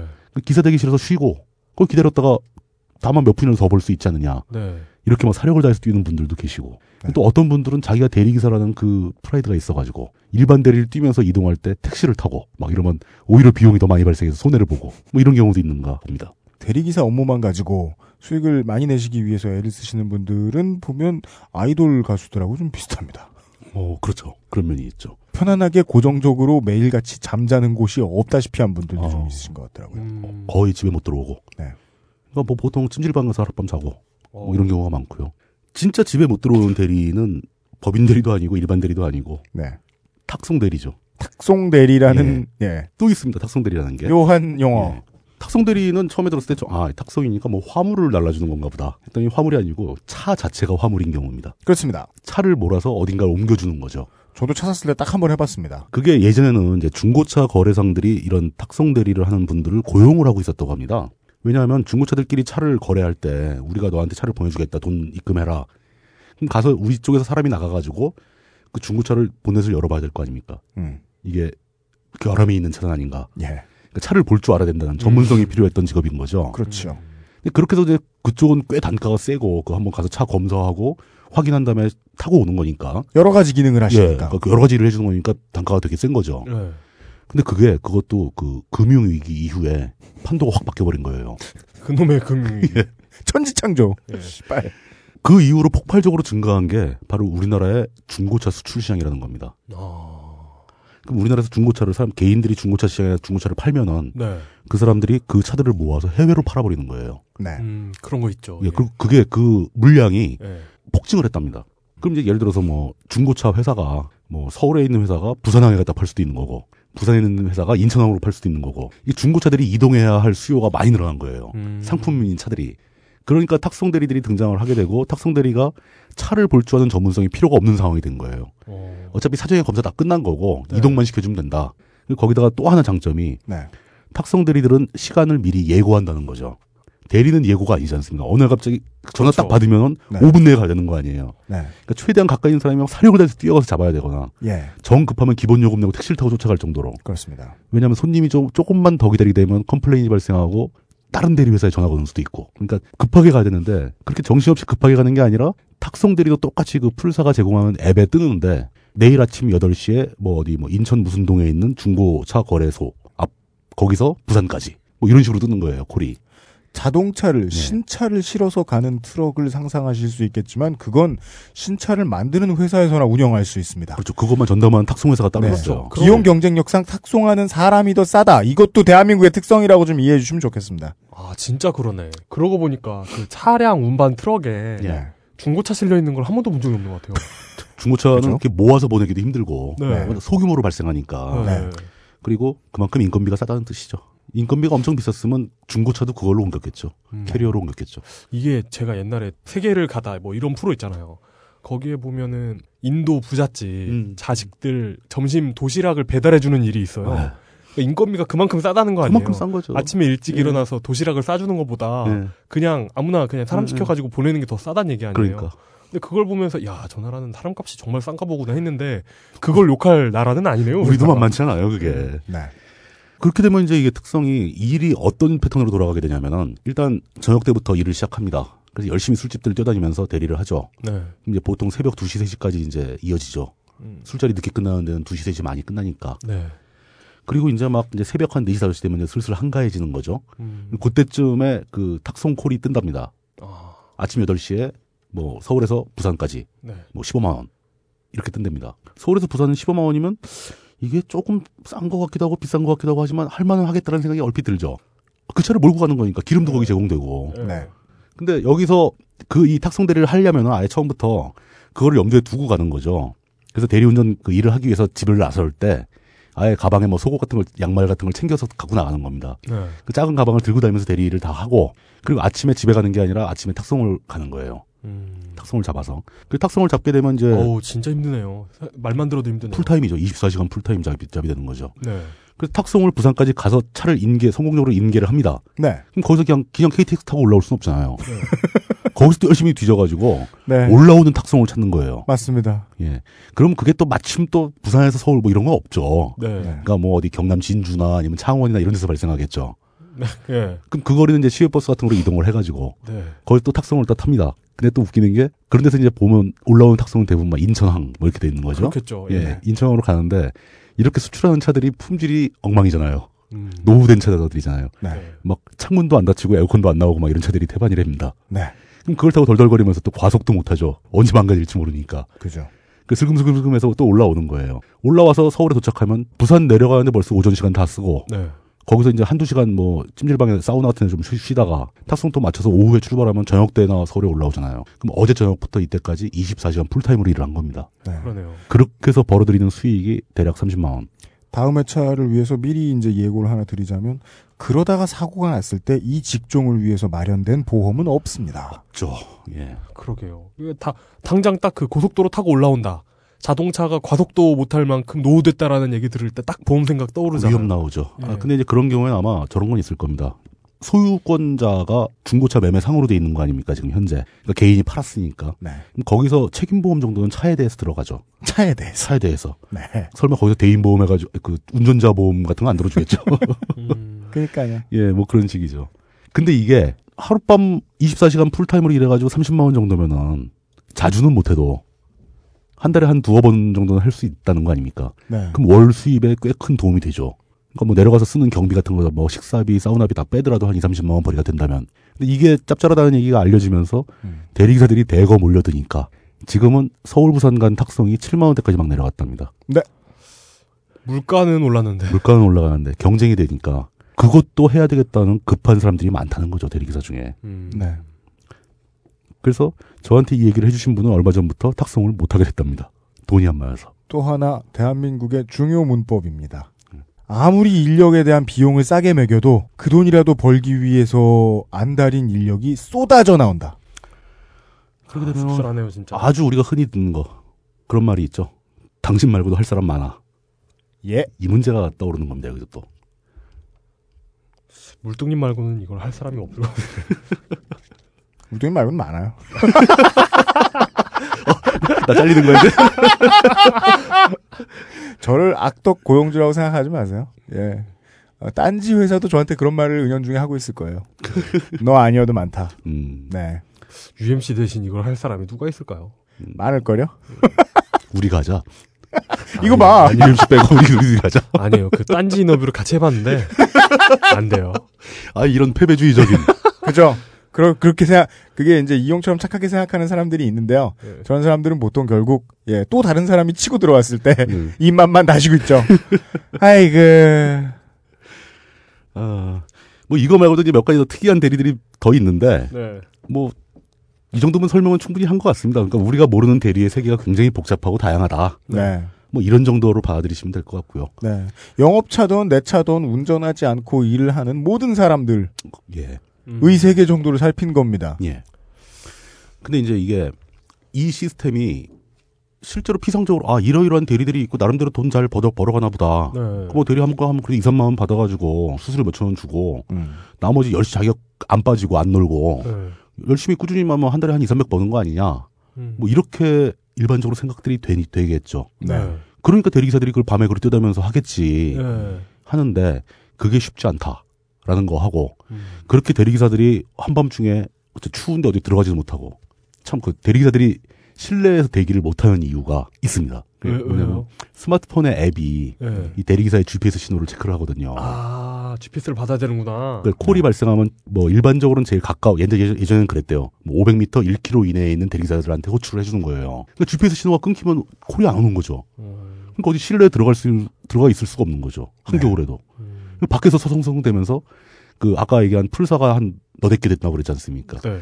풀사 다 가입을 해놓고 막 스마트폰 두 개 들여다보고 있는 거예요. 또 나오면은 재빠르게 잡아야지. 음. 안 그러면 다른 대리기사가 싹 뺏어가는 거죠. 누르려고 보면 없어지고 누르려고 보면 없어지고 그렇게 되는 거죠. 막 그렇게 그게 이제 복잡하게 변화를 하고 있는데 이런 메커니즘을 그 어떤 각 개인의 입장이 아니라 크게 어떤 시스템 차원에서 분석을 할 때 얼핏 얘기가 나왔지만 돈의 흐름을 분석하는 게 제일 좋죠. 네. 음. 돈이 어디로 흐르고 있는가. 네. 그럼 누가 권력을 가지고 있는가 하고도 정확하게 매치가 되죠. 네. 우리가 제일 좋아하는 두 가지 이야기. 하나는 역사.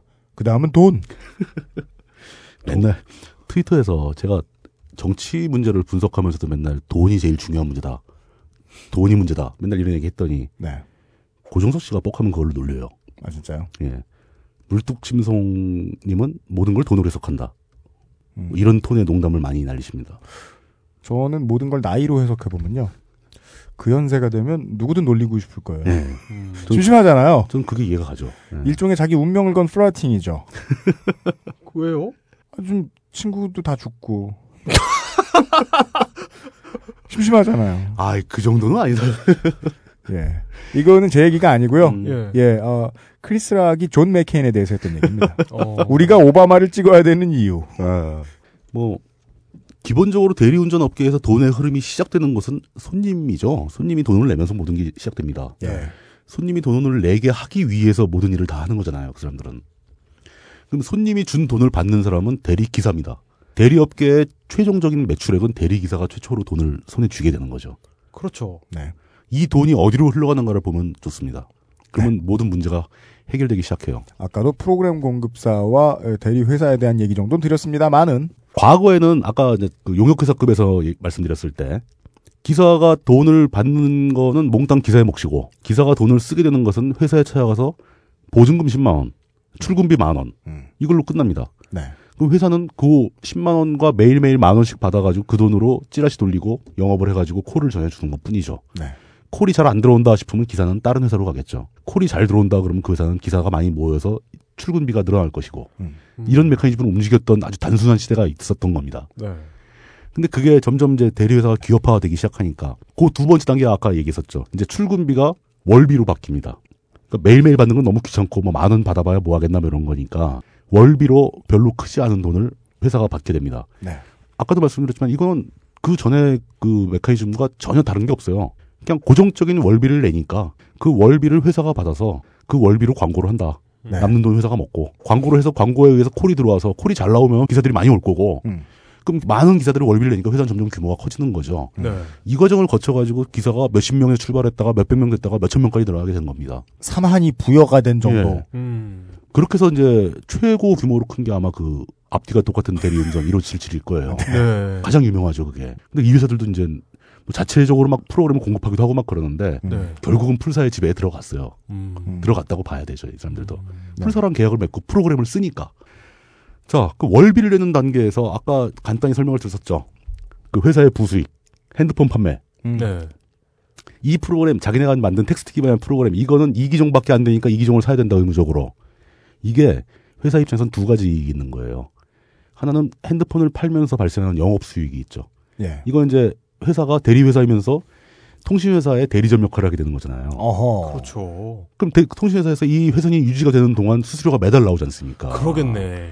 길거리에 있는 핸드폰 대리점의 역할을 대리회사들이 했던 거죠. 네. 짭짤하게 수익을 올리는 그 측면이 하나 있고 또 하나의 측면은 이 핸드폰들이 굉장히 비싸지 않습니까? 대리회사들이 다 할부로 산다는 거죠. 음. 만약에 대리를 끝내고 이 회사를 떠나게 되면은 네. 이 핸드폰 쓸 데가 없는 거예요. 그냥 할부금은 고스란히 기사의 몫으로 남아버립니다. 어, 해지를 네. 해도 또 위약금 같은 게 발생하고 그동안 뭐 할부 원금 다 내야 되고 막 뭐 이런 게 나오겠죠. 그러니까 대리기사들은 울며 겨자 먹기로 그 회사에 목을 메고 있어야 돼요. 통신업과 보험업을 겸해서. 예. 네. 그러니까 그 기사들의 이탈을 막는 장치를 썼다는 거죠. 음, 나쁘게 말하면 뭐 개목걸이 뭐 이런. 뭐 그런 그런 개념이 되는 거죠. 음. 근데 뭐 물론 그래도 기사들이 영 마음에 안 들면 뭐 뿌리치고 나갔겠죠. 뭐 네. 그러니까 얼마 된다고 내가 나머지 몇십만 원 손해 본다 그러고 나가버리기도 하고. 이거 뭐 대기업 직원이나 뭐 기업 직원들이 자기 계열사의 어떤 상품 뭐 써야 되고 이런 거랑 좀 비슷 비슷하죠. 예. 하네요. 예, 뭐 롯데 직원 롯데 카드 써야 되고. 음. 예, 그럼 또 수수료 다시 회수해가고. 일부 그러니까 그게 결국은 뭐 복잡한 구조를 갖고 있지만 결국은 그 개인 기사들한테 비용을 증가시키는 거예요. 또 하나는 그렇게 핸드폰을 강매해서 수수료를 챙기고 대리기사들을 고정시키는 효과를 누리던 시스템에서 네. 이제 그 핸드폰이 사라졌잖아요. 네. 스마트폰 시대로 넘어가면서 누구나 쓸 수 있는 앱을 쓰게 됐으니까. 그러니까 회사에서는 또 하나를 또 준비를 합니다. 그 시점쯤에서 대리기사들이 사고가 많이 나고 음. 또 아무리 뭐 대리기사들이 열심히 한다고 그래도 결국은 이제 뭐 사회의 밑바닥으로 몰린 사람들이 가는 직종이기 때문에 약간 대리운전을 하기에 부적격한 사람들도 많이 들어가죠. 음, 음, 음. 그런 사람들은 이제 고객과 충돌하기도 하고 클레임도 많이 발생시키고 예. 심지어 사고 나는 경우도 있고 이게 슬슬 사회 문제가 되다 보니까 대리기사용 보험이 등장을 합니다. 네. 에이? 회사가 기사들을 위해서 보험을 들어주는 게 아니라 회사는 기사들이 개인적으로 보험을 가입을 하는 걸 모아서 서류 처리만 해주는 거예요. 그러면서 회사는 똑같이 보험 대리점 자격을 갖게 됩니다. 프랜차이즈 업체가 가맹주들 뜯어먹는 거하고 똑같죠? 정말, 정말 음. 비슷하네요. 그런 아이디어가 다 들어가는 겁니다. 예. 그러니까 그 보험료를 회사가 내준다면은 회, 음. 그 기사들이 회사에다 이제 수수료하고 월비를 내면은 네. 그 중에 일부로 보험을 들어준다. 이러면 얼마나 좋겠습니까? 네. 회사는 절대 그런 일을 안 하죠. 그 보험료 자체를 기사들이 다 내는 거예요. 그런... 내 수중에 있는 사람은 뭐로 보나 돈. 그렇죠. 음. 그러면서 회사는 간단합니다. 이 보험을 가입해야지만 우리가 너희한테 콜을 주게 된다. 이 보험을 가입하지 않는다면 우리 회사에서 콜을 받을 수가 없다. 들어올 그렇, 수가 없다. 그렇죠. 생각해보면. 그런 거예요. 이렇게 그 영업이나 마케팅을 열심히 해가지고 그 고객을 끌어들이는 것보다 음. 내 의를 쥐어짜는 게 훨씬 편하긴 하죠. 간단하죠. 예. 예. 그리고 그게 그 업계에 있는 모든 회사가 공동 보조를 맞추고 있다면 훨씬 더 편하죠. 예. 네. 갈 데가 없는 거죠. 뭐. 어떤 그 국민, 국민 통합의 어떤 그런 거. 예. 모두의 공감대. 의를 쥐어짜라. 예. 그러니까 이 개인 저 기사들 입장에서는 예. 그러니까 이제는 옛날에는 그 월비만 내면 됐었는데 월비는 없어졌어요. 네. 월비는 없어지고 풀사에게 그 프로그램 사용료를 한 달에 내야 되고 얼마씩 내야 되고 자기도 모르는 사이에 체혈당하고. 네. 그리고 그 대리운전 한 건 할 때마다 이십 퍼센트씩 그 콜 받아온 회사한테 빠져나가고. 그렇죠. 그러니까 이 사업을 하려고 그러면 아예 콜 받고 이제 가입을 하려면은 자기가 회사에 적이 있어야 되는데 그, 네. 그 적을 두다 할 때 그 적이 네. 에너미가 아니고 네. 네, 네. 회사에 등록을 하려면은 보험을 드는 게 의무화되어 있는 거예요. 네, 네, 그렇죠. 이 보험료도 한 달에 꽤, 꽤 많이 나옵니다. 십만 원까지는 안 되는데 칠, 팔만 원 선. 어이고. 매달 보험료가. 좀 이 대리기사를 대리회사가 쓰는 방식이 되게 사채업자가 돈 빌려주는 것 같아요. 그러니까 어떻게 해서든 명분을 달아가지고, 아, 물론 보험 드는 건 중요한 일이에요. 사실 보험 당연히 있어야죠. 대리운전을 하는데 남의 차를 보는데. 그 마사오님 나오셨을 때 한 말이죠. 보험은 반드시 필요하다는 가정. 그 회사 입장에서는 그렇게 해놓는 게 중요하긴 중요한데 사람을 고용한 뒤에 분위기는 결과만 놓고 보는 게 중요할 것 같아요. 어, 그럼요. 그, 그, 고용해놓고 봤더니 이 사람한테 선의자 띄고 음. 신체 저당 각서 잡고. 그리고 하는 것 같잖아요. 자꾸 뭔가를 조금씩 조금씩 조금씩 더 붙이는 거죠. 네. 그러니까요. 음. 근데 이게 또 웃기는 게 회사가 아까 그 핸드폰 대리점, 통신회사 대리점 네. 역할하면서 수수료 먹듯이 보험회사 대리점하면서 영업 수익을 또 먹습니다. 이야, 참 창의적이긴 하다. 본질적으로 네. 따져보면은 이 보험은 사실 대리운전 기사 개인이 보험사에 가입을 한 거예요. 그렇죠. 왜 회사를 거쳐야 하느냐 이거죠. 음. 보험회사에서 개인 접수만 받아준다면 어차피 보험증만 있으면 되니까 보험증서만 있으면 되니까 운전할 수 있는 거잖아요. 네. 그러면 그 내가 뭐 엘아이지나 뭐 이런 생, 보험사 가가지고 음. 나 대리운전 할 거니까 나 저 대리운전 보험 가입시켜 주쇼. 네. 그러면 보험회사 입장에서도 중간 수수료가 빠지니까 똑같은 보험료를 받더라도 보장 한도를 더 올릴 수가 있잖아요. 네. 보험회사와 회사와 서로 오가는 뭐가 있, 있는지 그런 개인 가입을 안 받고 있다는 거죠. 음. 항상 회사를 통해서만 가입을 받게. 네. 그게 그거잖아요. 방화벽이나 예. 암호화 모듈을 가지고 있으면 굳이 은행의 모든 그 액티베이스를 다 깔 필요가 없는데 없음에도 불구하고 아까 그 풀사의 프로그램 쓸 때도 음. 풀사가 회사하고 계약을 하고 있다고 하지만 결국 풀사의 돈은 개인이 내는 거지 않습니까? 그렇죠. 그럼 개인적으로 내가 대리회사에 소속이 안 되더라도 네. 풀사에 개인적으로 가입할 수 있다면은 그냥 프로그램 사용료 내고 어차피 나는 이 회사에 소속돼 있다고 하지만 콜은 여러 회사 걸 받잖아요. 풀사에 뜨는 콜은 다 받을 수 있는 거예요. 근데 왜 내가 자꾸 회사에 소속해야 되느냐. 또 그리고 풀사에 가입할 때도 회사를 통해서 가입을 해야 되느냐. 그러게 왜 그럴까요? 이 모든 이야기에는 짜증나는 일관성이 있네요. 예전에 보다 되게 여러 사람이 예. 되게 큰 규모로 수익을 내는데 예. 그 수익을 창출하는 사람은 똑같다. 예. 그러니까 사실 지금 요즘의 대리회사라는 역할은 네. 대리회사로서의 존재 의미가 별로 없어요. 그러, 대리회사는 그냥 브랜드를 가지고 자기네 전화번호를 많이 광고를 해서 대리운전을 필요로 하는 소비자들의 콜을 많이 받는 역할 뿐이에요. 음, 네. 이 사람들이 회사에 속해 있는 기사들한테 뭘 해주는 게 없어요. 그러게요. 돈 한 푼 주는 것도 아니고. 오이, 오히려 영업하면서 뜯어먹고 있네. 오히려 자꾸 이상한 비용만 뜯어가려고 그러지. 예. 네. 이 사람들한테 뭘 해주는 게 없는 거예요. 그럼 회사들, 회사가 있어야 할 이유가 뭐냐. 음. 이런 얘기도 나오게 되는 거죠. 이거 대리운전 프로그램 회사 안 거치고 가입되는 거 만들면 대박 나겠다. 그거를 대박이 날지 예. 어떨지 예. 아니면 지금 현재 이 시장을 장악하고 있는 가장 큰 풀사들이 그 회사와의 관계를 깨트리려고 할지 음. 그렇지 않다는 거죠. 음. 구조가 점점 고착화돼가고 있다는 얘기죠. 예. 예. 또 이런 와중에 또 이상한 일이 또 생깁니다. 대리회사가 되게 많지 않습니까? 예. 대리회사가 몇 개나 될까요? 풀사 말고. 작년에 그 넥센이 그 비참하게 역전패했던 그, 네, 그 네. 플레이오프 준, 준 플레이오프, 준 플레이오프 네. 때부터 그 한국 시리즈까지 네. 그때만 그 디엠비로 보면 그 대리운전 광고가 엄청나게 나오고 어, 디엠비도 아니 대리운전 광고판이었죠. 그게 거기에 나온 것만 해도 엄청난 걸로 엄청났던 걸로 기억이 됩니다. 광고로 보면 광고는 그 저 방송 광고는 어차피 셀 수 있을 만큼밖에 안 나오는데 네. 다만 못해 지도 앱에서 대리운전만 눌러봐도요. 네. 피시방보다 더 많이 나오는 동네들이 있습니다. 그리고 목동 뒤에 광고판도 상당수가 대리운전 아닌가? 목동은 원래 돈 주면 다 받는데 네. 대리운전 네. 네. 그럴 수도 있죠. 그게 그러니까 기사를 최소한 뭐 수십 명에서 수백 명 고리, 저, 보유하고 있고 네. 콜센터 운영하고 있고 네. 이런 정도면 대리운전이 규모가 꽤 큰 거고요. 그거 말고 개인 사업자 대리운전 회사도 무지하게 많습니다. 이건 어떤 거냐면은 그냥 개인이 네. 사업자 등록 내고 통신사에 가서 일오칠칠, 일오팔팔 이런 번호 같은 거 하나 따는 겁니다. 네. 그리고 명함 찍어 다니면서 영업하는 거예요. 그럼 이 사람이 접수를 받아야 될 거 아닙니까? 전화가 올 테니까. 그 접수를 대신 봐주는 콜센터가 있어요. 음. 그 한 콜당 아, 몇백 원을 받는 겁니다. 그러니까 모든 걸 외주할 수 있는 거군요. 외주할 수 있는. 번호만 딱 갖고 있고 예. 그 뒤에 시스템은 그 접수회사가 대리로 접수 콜센터가 봐주면은 그게 또 풀사에 들어갈 거고 풀사에 콜이 뜨면 누군가 그걸 대리를 해줄 거 아닙니까? 그렇겠죠. 그러면 내가 이 번으로 들어온 콜이기 때문에 누군가 대리를 하게 되면 그 수수료를 내가 먹는다. 이렇게 되는 겁니다.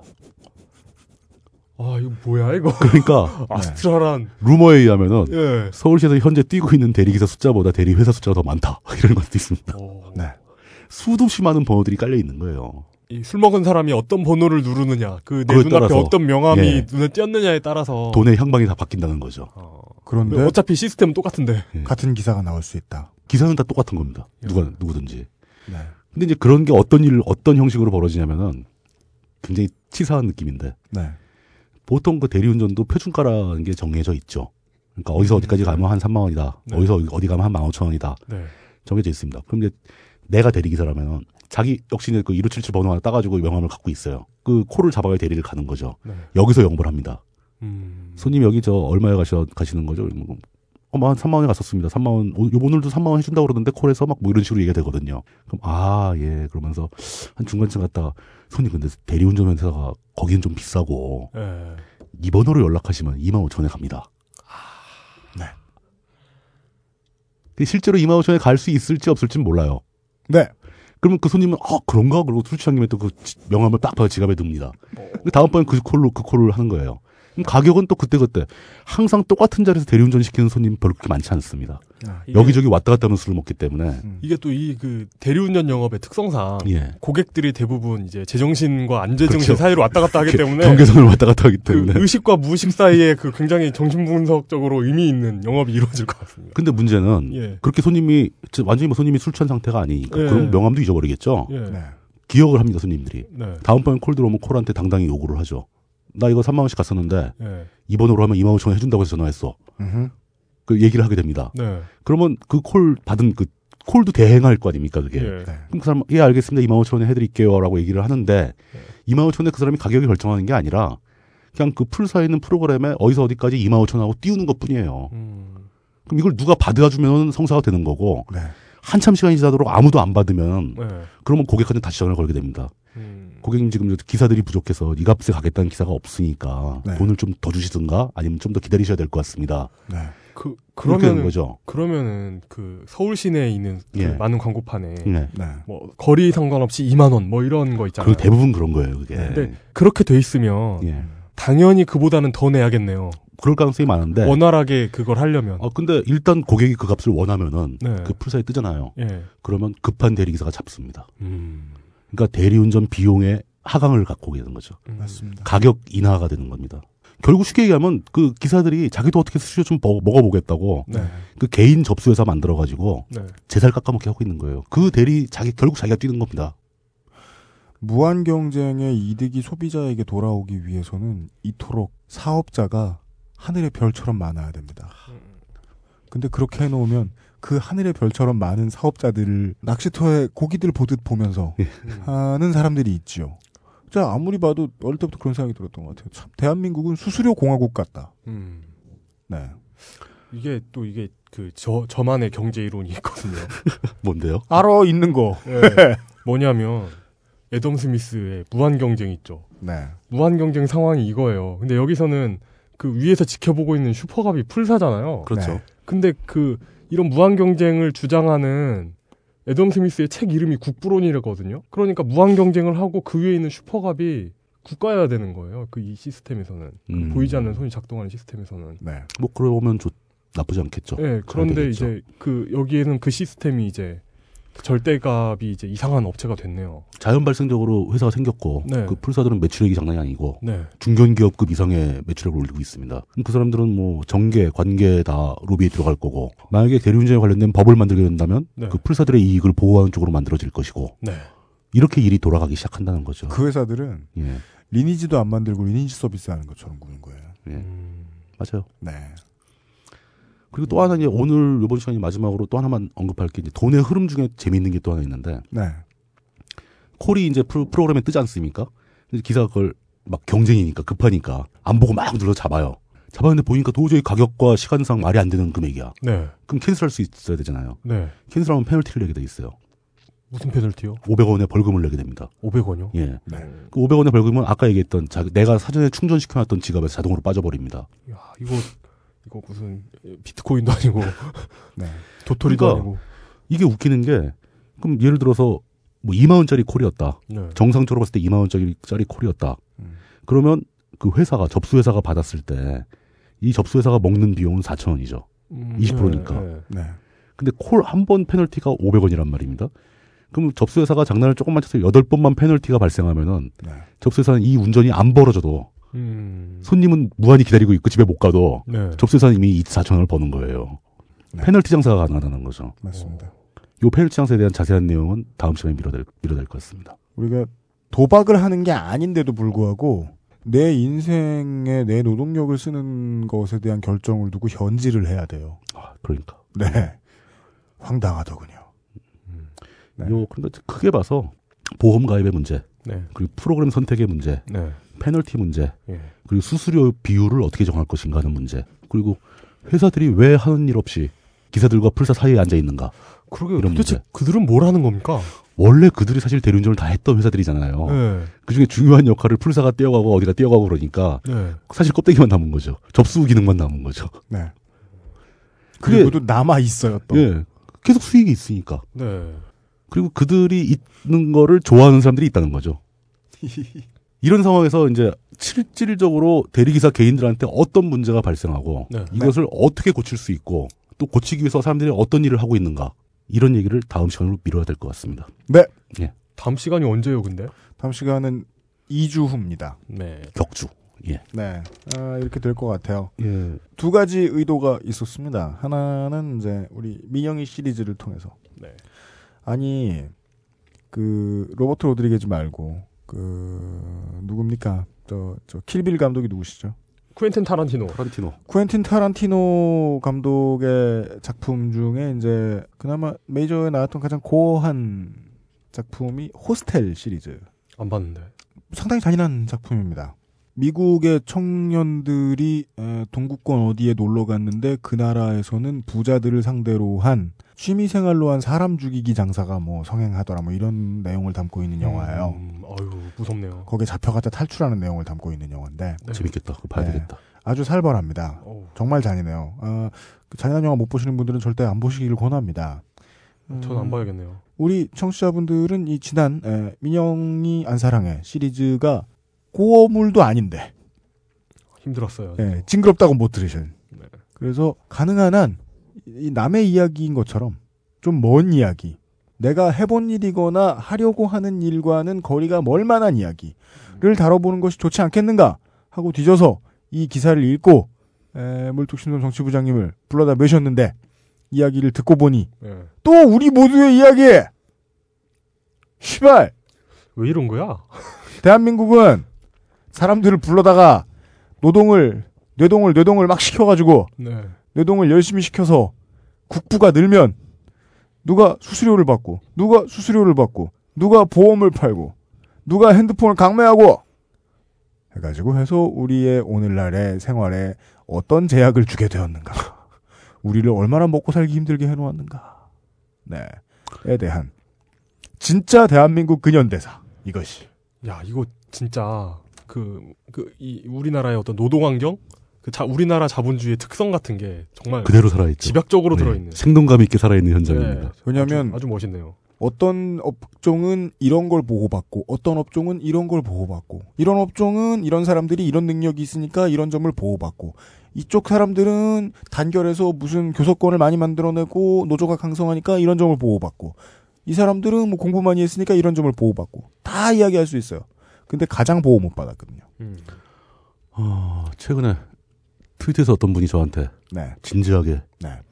그렇게 괴로운 내용의 방송을 할 것 같으면 음. 당분간 안 듣겠다 음. 라고 선언을 하셨어요. 네. 그래서 대리운전 기사들의 얘기라면 당사자는 아니니까 우리가 네. 조금 듣기 편하지 않을까라고 했는데 네. 알고 하고, 보니까 하고 보니까 더 안 해. 어, 이건 이제 서사시. 이거야말로 호메로스의 작품. 에, 그 대리기사로 에, 은유해 놓은. 네. 아니 거기다가 세, 네. 생각해 보면 그런 거 있어요. 그 재난 영화가 사랑받는 것이 그, 내가 죽은 게 아니니까 네, 수많은 수많은 사람들이 죽음에도 불구하고 관객들은 주인공에 이입해 있기 때문에 네. 주인공은 또 안 죽잖아요. 네. 바퀴벌레 같은 생명력이 있기 때문에. 네. 나는 괜찮을 거라고 생각하는 거거든요. 그것은 알기 싫다의 주인공은 여러분인데 여러분은 맨날 죽습니다. 네. 아니, 심지어 대리운전 기사라고 해서 완전히 관계가 없는 게 아니고 네.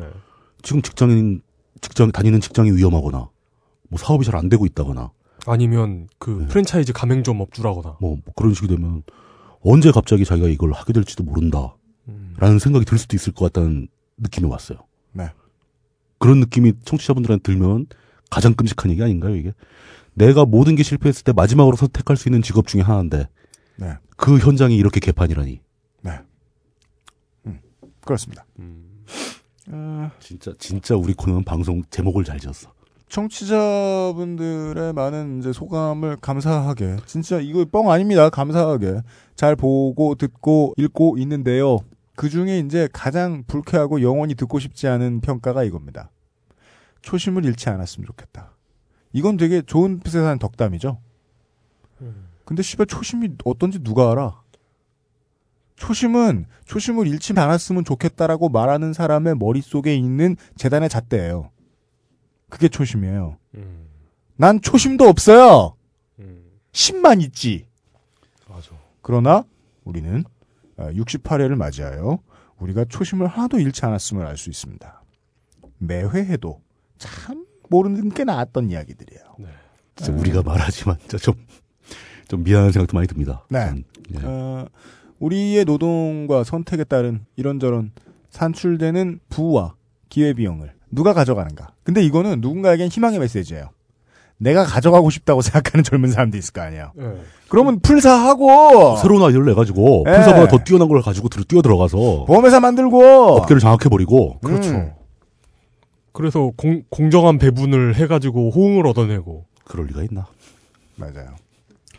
저 그래서 네. 최근에 요새 배달의 민족이 데이트를 거둔 다음에 뭐 뭐요? 배달의 네. 민족. 그게 뭐예요? 요리 배달 업소들 아, 그 앱. 전국에 연결해 주는 네. 그 앱 있잖아요. 수수료를 네. 어떻게 받는지 뻔히 보여요. 네. 근데 그 회사가 얼마나 양심적으로 장사를 하고 있는지 모르겠는데 최근에 그것과 동일한 기능을 가지고 있는 앱이 하나 나왔는데 네. 사람들 귀에 못이 박히도록 눈에 페인트로 도배되도록 광고를 엄청 많이 때려요. 네. 큰 회사 거죠. 네. 요나 요 그리고 아주 지인상 마음에 안 들어. 광고도 되게 비호감이에요. 네, 광, 광고 진짜 비호감이에요. 초비호감. 음. 그리고 근데 왜 호감이 안 가는 광고는 계속 나올까요? 연달아 한 세 번 나오고 막 그러던데. 에요. 예. 고려할 수 없으니 고려 마세요. 예. 그거 그것도 있어요. 생각하지 말란 뜻의 광고 있어요. 그, 그 뭐냐 내가 무슨 얘기하려다 까먹었냐. 아. 그리고 이 카톡 시대가 개창된 이후에 네. 대기업에서 연예인들 싹 빨라가지고 음. 그 메신저 광고 되게 여러 번 했잖아요. 맞아요. 네. 보면서 실패할 것 같은 시도들이 보이면 안도가 되잖아요. 음. 저 악당들이 음. 이 새끼들 이번엔 실패하겠구나. 네. 이거 오래 못 갈 것이다. 예. 네. 어. 근데 내 안도가 큰 이유는 뭐냐? 다른 모든 곳에서 다 성공하고 있기 때문에. 맞아요. 이게 아닌가 싶어요. 네, 하여간. 그 우리 이제 회가, 회를 거듭할 때마다 언제나 서로에 대한 불신을 쌓치는 말자는 의미로 이런 얘기는 자주 드립니다만은 특히나 이번 회차 이번 시리즈에서는 이 얘기를 꼭 드려야겠어요. 우리가 서로 불신하고 분위기가 흉흉한 데는 우리 탓을 가능한 한 하지 않았으면 음. 그 원인을 좀 오늘 이야기해 보는데 도움이 되지 않을까. 그 전에는 사실 음, 음. 택시 관련한 이제 기획을 좀 해보려고 그랬는데 대리기사 관련된 기획이 훨씬 효율이 있어 보이더군요. 네. 네. 그래서 이번 주에는 이 얘기했습니다. 다다음 주에 다시 한번 물뚝심송 정치부장님을 모시고. 아, 왜 다다음 주냐? 정치부장님이 바빠요. 다음 주에. 왜 바쁘세요? 아, 뭐, 뭐 조그만 일이 있습니다. 원래 큰 일이 있으면 저렇게 겸손을 떠실 리가 없기 때문에 네. 사실은 그냥 별거 아닌 걸로 바쁘시구나. 네. 네. 정말 작은 일이구나. 아, 그리고 원래 원래 격주로 하기로 했었잖아요, 다. 그랬나요? 예. 진짜요? 어, 아닌가? 아, 아, 이게, 이게 무슨 급인지 알았어요. 부장님이 저한테 지금 노동권에 대해서 지금 설파하시는 중인데. 아, 아 근데 경험적으로. 예. 여태까지 준비하는 거 쭉, 그, 제 상태를 보면은 매주 하는 건 부담이 돼요, 진짜. 음, 맞아요. 이게 무리가 좀 가더라고요. 네.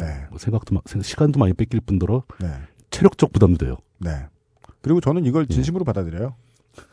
아, 근데 왜냐면, 뭐, 하지만 할 수도 있지. 그러니까 제가 빡세거든요. 어, 정치부장님이 네. 출연료가 제일 세니까.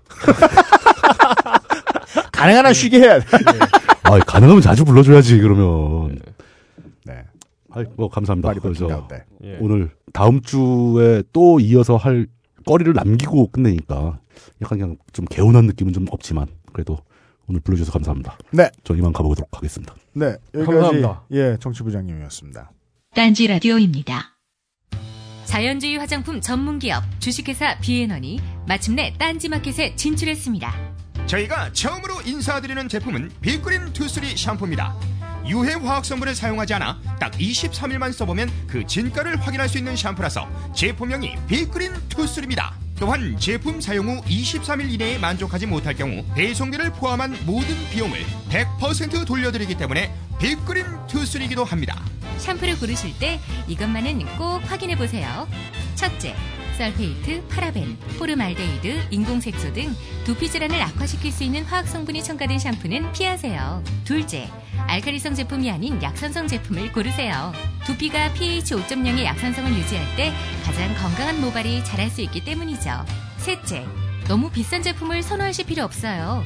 왜냐하면 빅그린 투쓰리 샴푸처럼 착한 성분만을 사용한 약산성 샴푸도 딴지마켓에서는 정말 저렴한 가격에 판매하기 때문이죠. 환경을 생각하는 비영리 단체 이더블유지가 챔피언 등급을 인증한 정말 자신 있는 제품 빅그린 투쓰리를 은하계 최저가 시리즈 제칠 탄으로 여러분께 소개합니다. 지금 바로 딴지마켓에서 확인하세요. 딴지마켓 고객에게 드리는 해성급 이벤트! 빅그린 홈페이지 투쓰리 샴푸 상품평에 응원 댓글을 남겨주시는 모든 분들께 빅그린 제품 삼 종 샘플을 무조건 보내드립니다. 와우! 당장 딴지마켓에서 자세한 이벤트 사항을 확인하세요. 결혼을 준비 중이신가요? 비용과 시간, 노력을 아끼는 가장 좋은 방법은 웨딩 플래너를 만나는 것입니다. 그리고 더 중요한 건 어떤 웨딩 플래너를 만나느냐고요. 공이 삼오사 삼사삼육 웨딩 플래너 손선영과 상담하세요. 맞아요. 제가 이 얘기를 지금 네. 오늘같이 컨디션 안 좋은 날에 네. 방송에서 제대로 얘기할 수 있을지 모르겠는데 네. 그 요즘 요 며, 며칠 사이에 제가 두 주 전에 네. 어, 그 강신주 박사에 대해서 얘기했던 거 후회하고 있거든요. 뭐라고 하셨는데요? 어, 어, 나를 보자마자 반말 찍찍하더라. 음. 근데 뭐 그런 싸가지 없는 나쁜 사람 많잖아요. 그러니까. 근데 그거는 사실 삐질 일도 아니에요. 방송에 떠들 만큼 삐질 일이 아니에요. 그건 그렇죠. 얘기하지 말걸 하고 되게 후회 많이 했어요. 왜냐면은 그 일이 있은 후 며칠 뒤에 강신주 박사님께서 에스비에스에 출연을 하셨고 그 뒤에 갑자기 안 그래도 우리는 이분이 대세라는 걸 알고 있었는데 더더욱 대세가 되셨잖아요. 그렇죠. 요즘 웬만한 도서 사이트들은 도서 판매처들은 다 강신주 박사의 얼굴로 도배가 돼 있어요. 네. 근데 그러면은 기본적으로 이게 우리 일이 아니고 마치 심슨즈에서 스토리 구성하듯이 음. 되게 세상을 쉽게 보여주잖아요. 네. 그렇게 쉽게 예상한다고 생각하면 뻔한 게 있어요. 묻 지식인들이 디스를 시작해요. 아주 굉장히 굉장히 그 당연한 일이죠. 예, 예. 그 일, 그 분이 좋은 분이건 나쁜 분이건 그분의 내용에 어떤 문제가 있던 예. 컨텐츠에 무슨 문제가 있던 혹은 장점이 있던 일단 단점을 까죠. 그것도 꼭 많이 배운 사람들이 까요. 그렇죠. 그리고 일리가 절반쯤 있어요. 예를 들어 진중권 교수가 낙검수를 디스했을 때는 적당히 일리가 있었어요. 예, 예. 일리 있었죠. 사실관계 확인이 부족하고 신드롬으로 해결할 수 있는 것은 없고 음. 뭐 이런 이야기. 근데 그 비판의 목소리가 비판만 계속해서 밸런스 없이 나오면 나올수록 네. 장점을 훼손하려는 시도로 변질되잖아요. 그렇죠. 예. 예. 그래서 이 비판을 물론 받아들인 사람들이 잘 받아들이면 좋지만 하는 사람들이 잘 하는 것도 중요하거든요. 그렇죠. 근데 어? 제가 처음에 어떤 얘기하다 얘기까지 왔나요? 강신주 박사. 강신주 박사 전에 제가 무슨 얘기하던가요? 음... 오늘 진짜 컨디션 안 좋거든. 후회 후회를 한다. 후회를 한다. 예. 그 전엔. 아 후회를 한다. 그래요. 왜 크롬 왜 크롬 로그인이 안 되는 거야? 아 그래요. 왜 왜 왜 후회를 하느냐. 네. 얼마 전에 미디어스의 한윤형 씨께서. 네네네. 예, 그분은 정말 글을 잘 쓰시는 분이시지요. 네. 팟캐스트 윤여준에 오랫동안 나오셨던 분이에요. 음. 네. 예. 어. 그, 아, 그 팟캐스트가 오래 안 했구나. 잠깐 동안 내내 나오셨던 분이에요. 예. 예. 그분의 글을 보던 어떤 분의 댓글이었나, 이렇게 보니까. 예. 뭘 까는지 알 수 있게나 말해놓고까지 뭐 이렇게 어렵게 까냐고. 이런 글을 써놓은 거예요. 거기 그 한윤영 씨가 강신주 박사에 대한 평가를 해놓은 걸 보고. 음. 한윤영 씨의 글이 좀 처음 보기엔 어렵죠. 네. 느낀 게 두 가지였어요. 뭐죠? 하나는 기계가 나를 불편하게 한 건 맞는데 나는 왜 기계를 이해 못하지? 라고 질문하는 사람은 별로 없다. 음. 기계가 어렵고 지랄이요! 라고 말하죠. 음. 제가 지금 방금 산 아이패드에 지금 아, 지메일 로그인하다 말고 지메일에 짜증을 내다니. 음. 제가 잘못했네요. 지메일에 짜증을 내다니. 아이패드를 욕해야지. 수용자가 수용 태도에 대해서 고민해보는 것 하나. 네. 그 다음에 한영 씨의 글을 보고 있다 말고 불특정 다수에 대해서 글을 쓰고 이야기를 할 때는 그 불특정 다수가 어느 선까지 자기의 이야기를 이해해 줄 것인가, 어느 선까지 자기의 이야기를 반길 것인가 혹은 원하지 않을 것인가 하는 걸 예측해야 되거든요. 음. 그거 예측하고 뭐 그거, 그거 정치인들이 하는 짓 아니냐. 근데 그렇게 생각하고 덮어버릴 거라면 네. 자신의 콘텐츠에 들어오는 억울한 반응 있잖아요. 네. 이해 못하고 막 뭐라 그러는 사람들에 대해서 네. 욕할 수도 없어요. 그러면 음.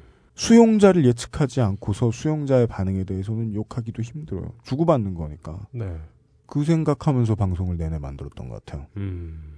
다른 시사 방송 프로그램, 방송국에서 만드는 프로그램에 비해서는 말할 것도 없고 네. 다른 팟캐스트들에 비해서도 그 알실은 불친절하다.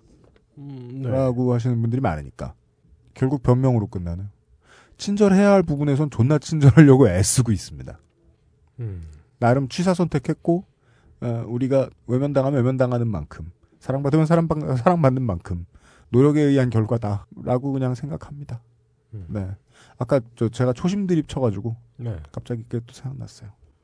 그렇구나. 근데 그 뭔가를 궁금해하거나 아니면 네. 그러니까 궁금해가지고 의혹을 제기하거나 뭐 그냥 질문을 하거나 음. 어, 이런 상황을 질문하는 사람이 질문 받는 사람을 욕하고 모욕했다고 생각하는 경우도 많잖아요. 대한민국 교실의 우울한 점. 네. 질문을 하잖아요. 질문다운 네. 질문을 하면 꼭 존나 혼나요. 선생님들한테. 그럼... 넌 알지도 못하고 뭐 그런 소리를 아니 뭘 아, 알면 내가 널 가르치지. 아니면 옆 교실에서 딴 학생을 가르치지. 네. 너한테 배우고 앉았냐? 네. 네. 뭘 따져 외워야지 뭐 이런 이런 게 있잖아요. 그러니까 창의적인 생각을 가르치시는 분들도 그런 말씀 많이 하시니까 네. 질문을 하면 욕으로 돌아오는. 그러니까.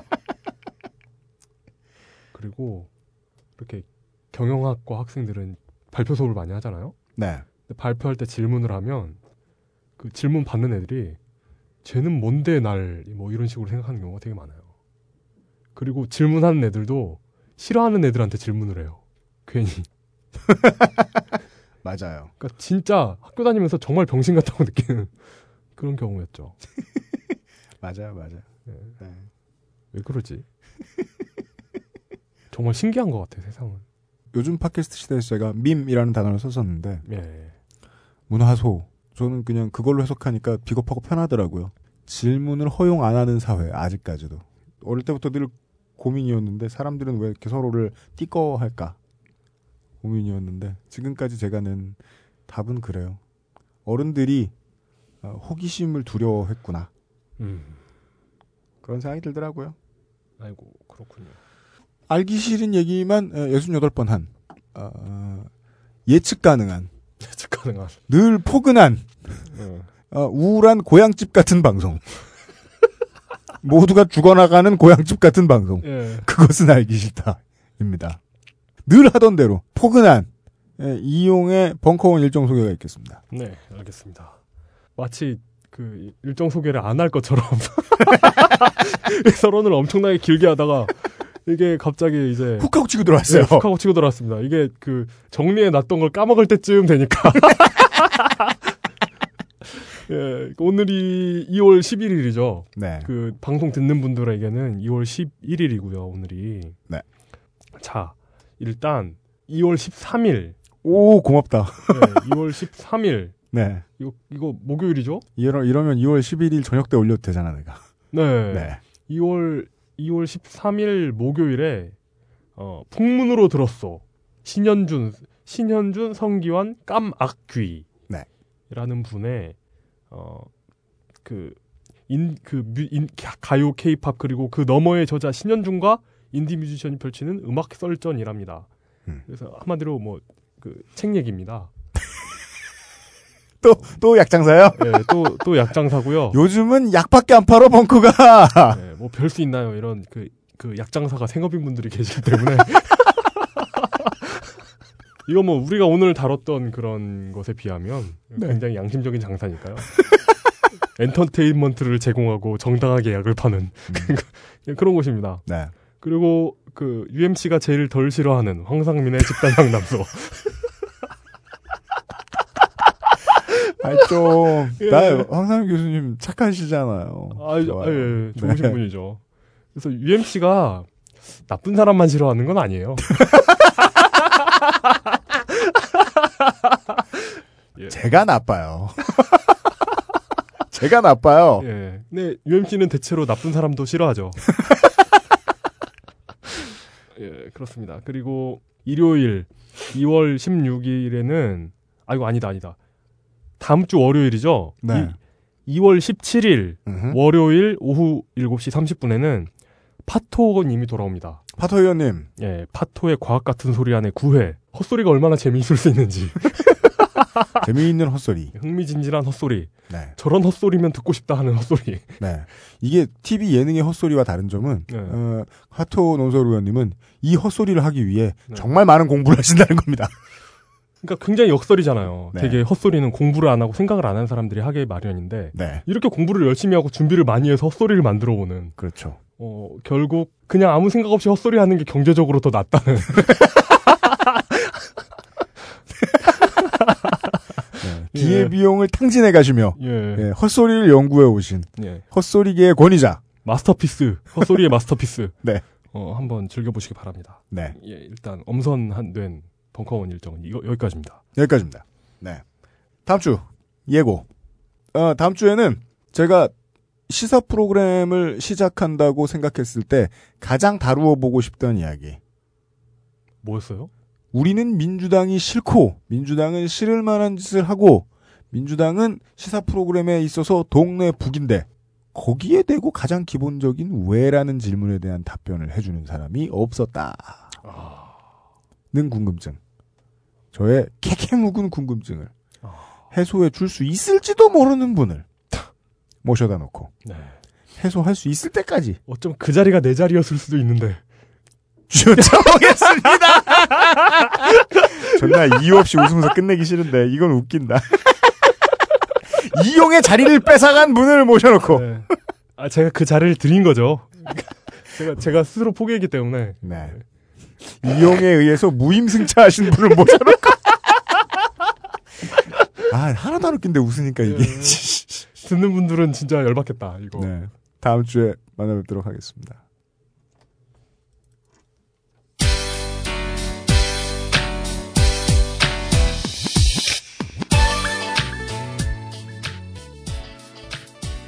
이형량 씨가 보내주신 간단한 제보였습니다. 대치 사거리 쪽에 서울시 강남구 대치동이죠. 가실 일이 있어가지고 골목 안쪽에 차로 지나가는데 너무 어이가 없어서 차를 적당히 세워놓고 촬영을 하셔서 저한테 사진을 보내주신 것 같습니다. 네 줄짜리 사연을 보내주셨어요. 이건 해도 해도 너무한다고. 대치동 여기는 음마 쪽인가 좀 동네가 멀어 보이는데 제가 자주 가던 동네라 아는데 어, 단독주택들도 좀 있고 그런 동네네요. 예. 아, 이런 플래카드가 걸려 있습니다.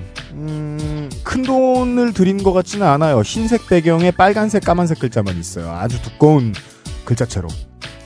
교통 문제 야기하는 경찰 지구대 이전을 결사 반대한다. 이 얘기는 경찰 지구대가 지금 있는데 그게 없어지면 교통 문제가 야기된다는 게 아니겠죠?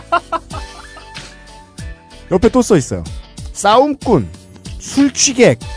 동어 반복이에요? 술술객.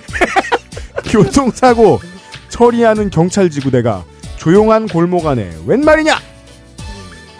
네. 아, 그 어설프고 엉성한 경제가 우리나라가 그렇다라는 가장 중요한 근거가 이 경제의 모든 가치가 결국 부동산으로 몰리기 때문이라고 하잖아요. 네. 어... 경제의 가치가 부동산에 몰리는 것까지는 좋은데 어, 우리 아이들이나 뭐 여성들이 어, 치안의 우산 속에 좀 더 안전하게 위치할 수 있는 기회마저 박탈할 정도로 그렇게 좋은 게 부동산인가 봐요. 그런 분들한테는 우리 방송을 못 들려주잖아요. 또 아쉬워요. 우리 시장 잠식이에요. 이건 유현씨 프로듀서와 아유로 이용이었습니다. 다음 주에 다시 뵙겠습니다.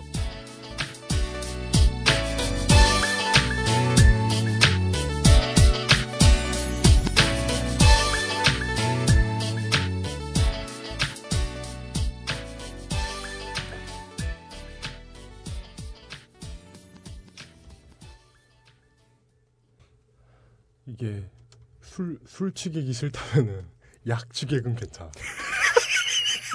뽕 맞고 이런 건 괜찮아. 근데 술은 싫어.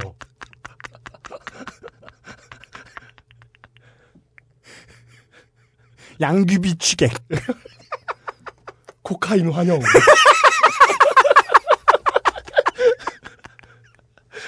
아씨, 한국 안에 콜로라도 주네요.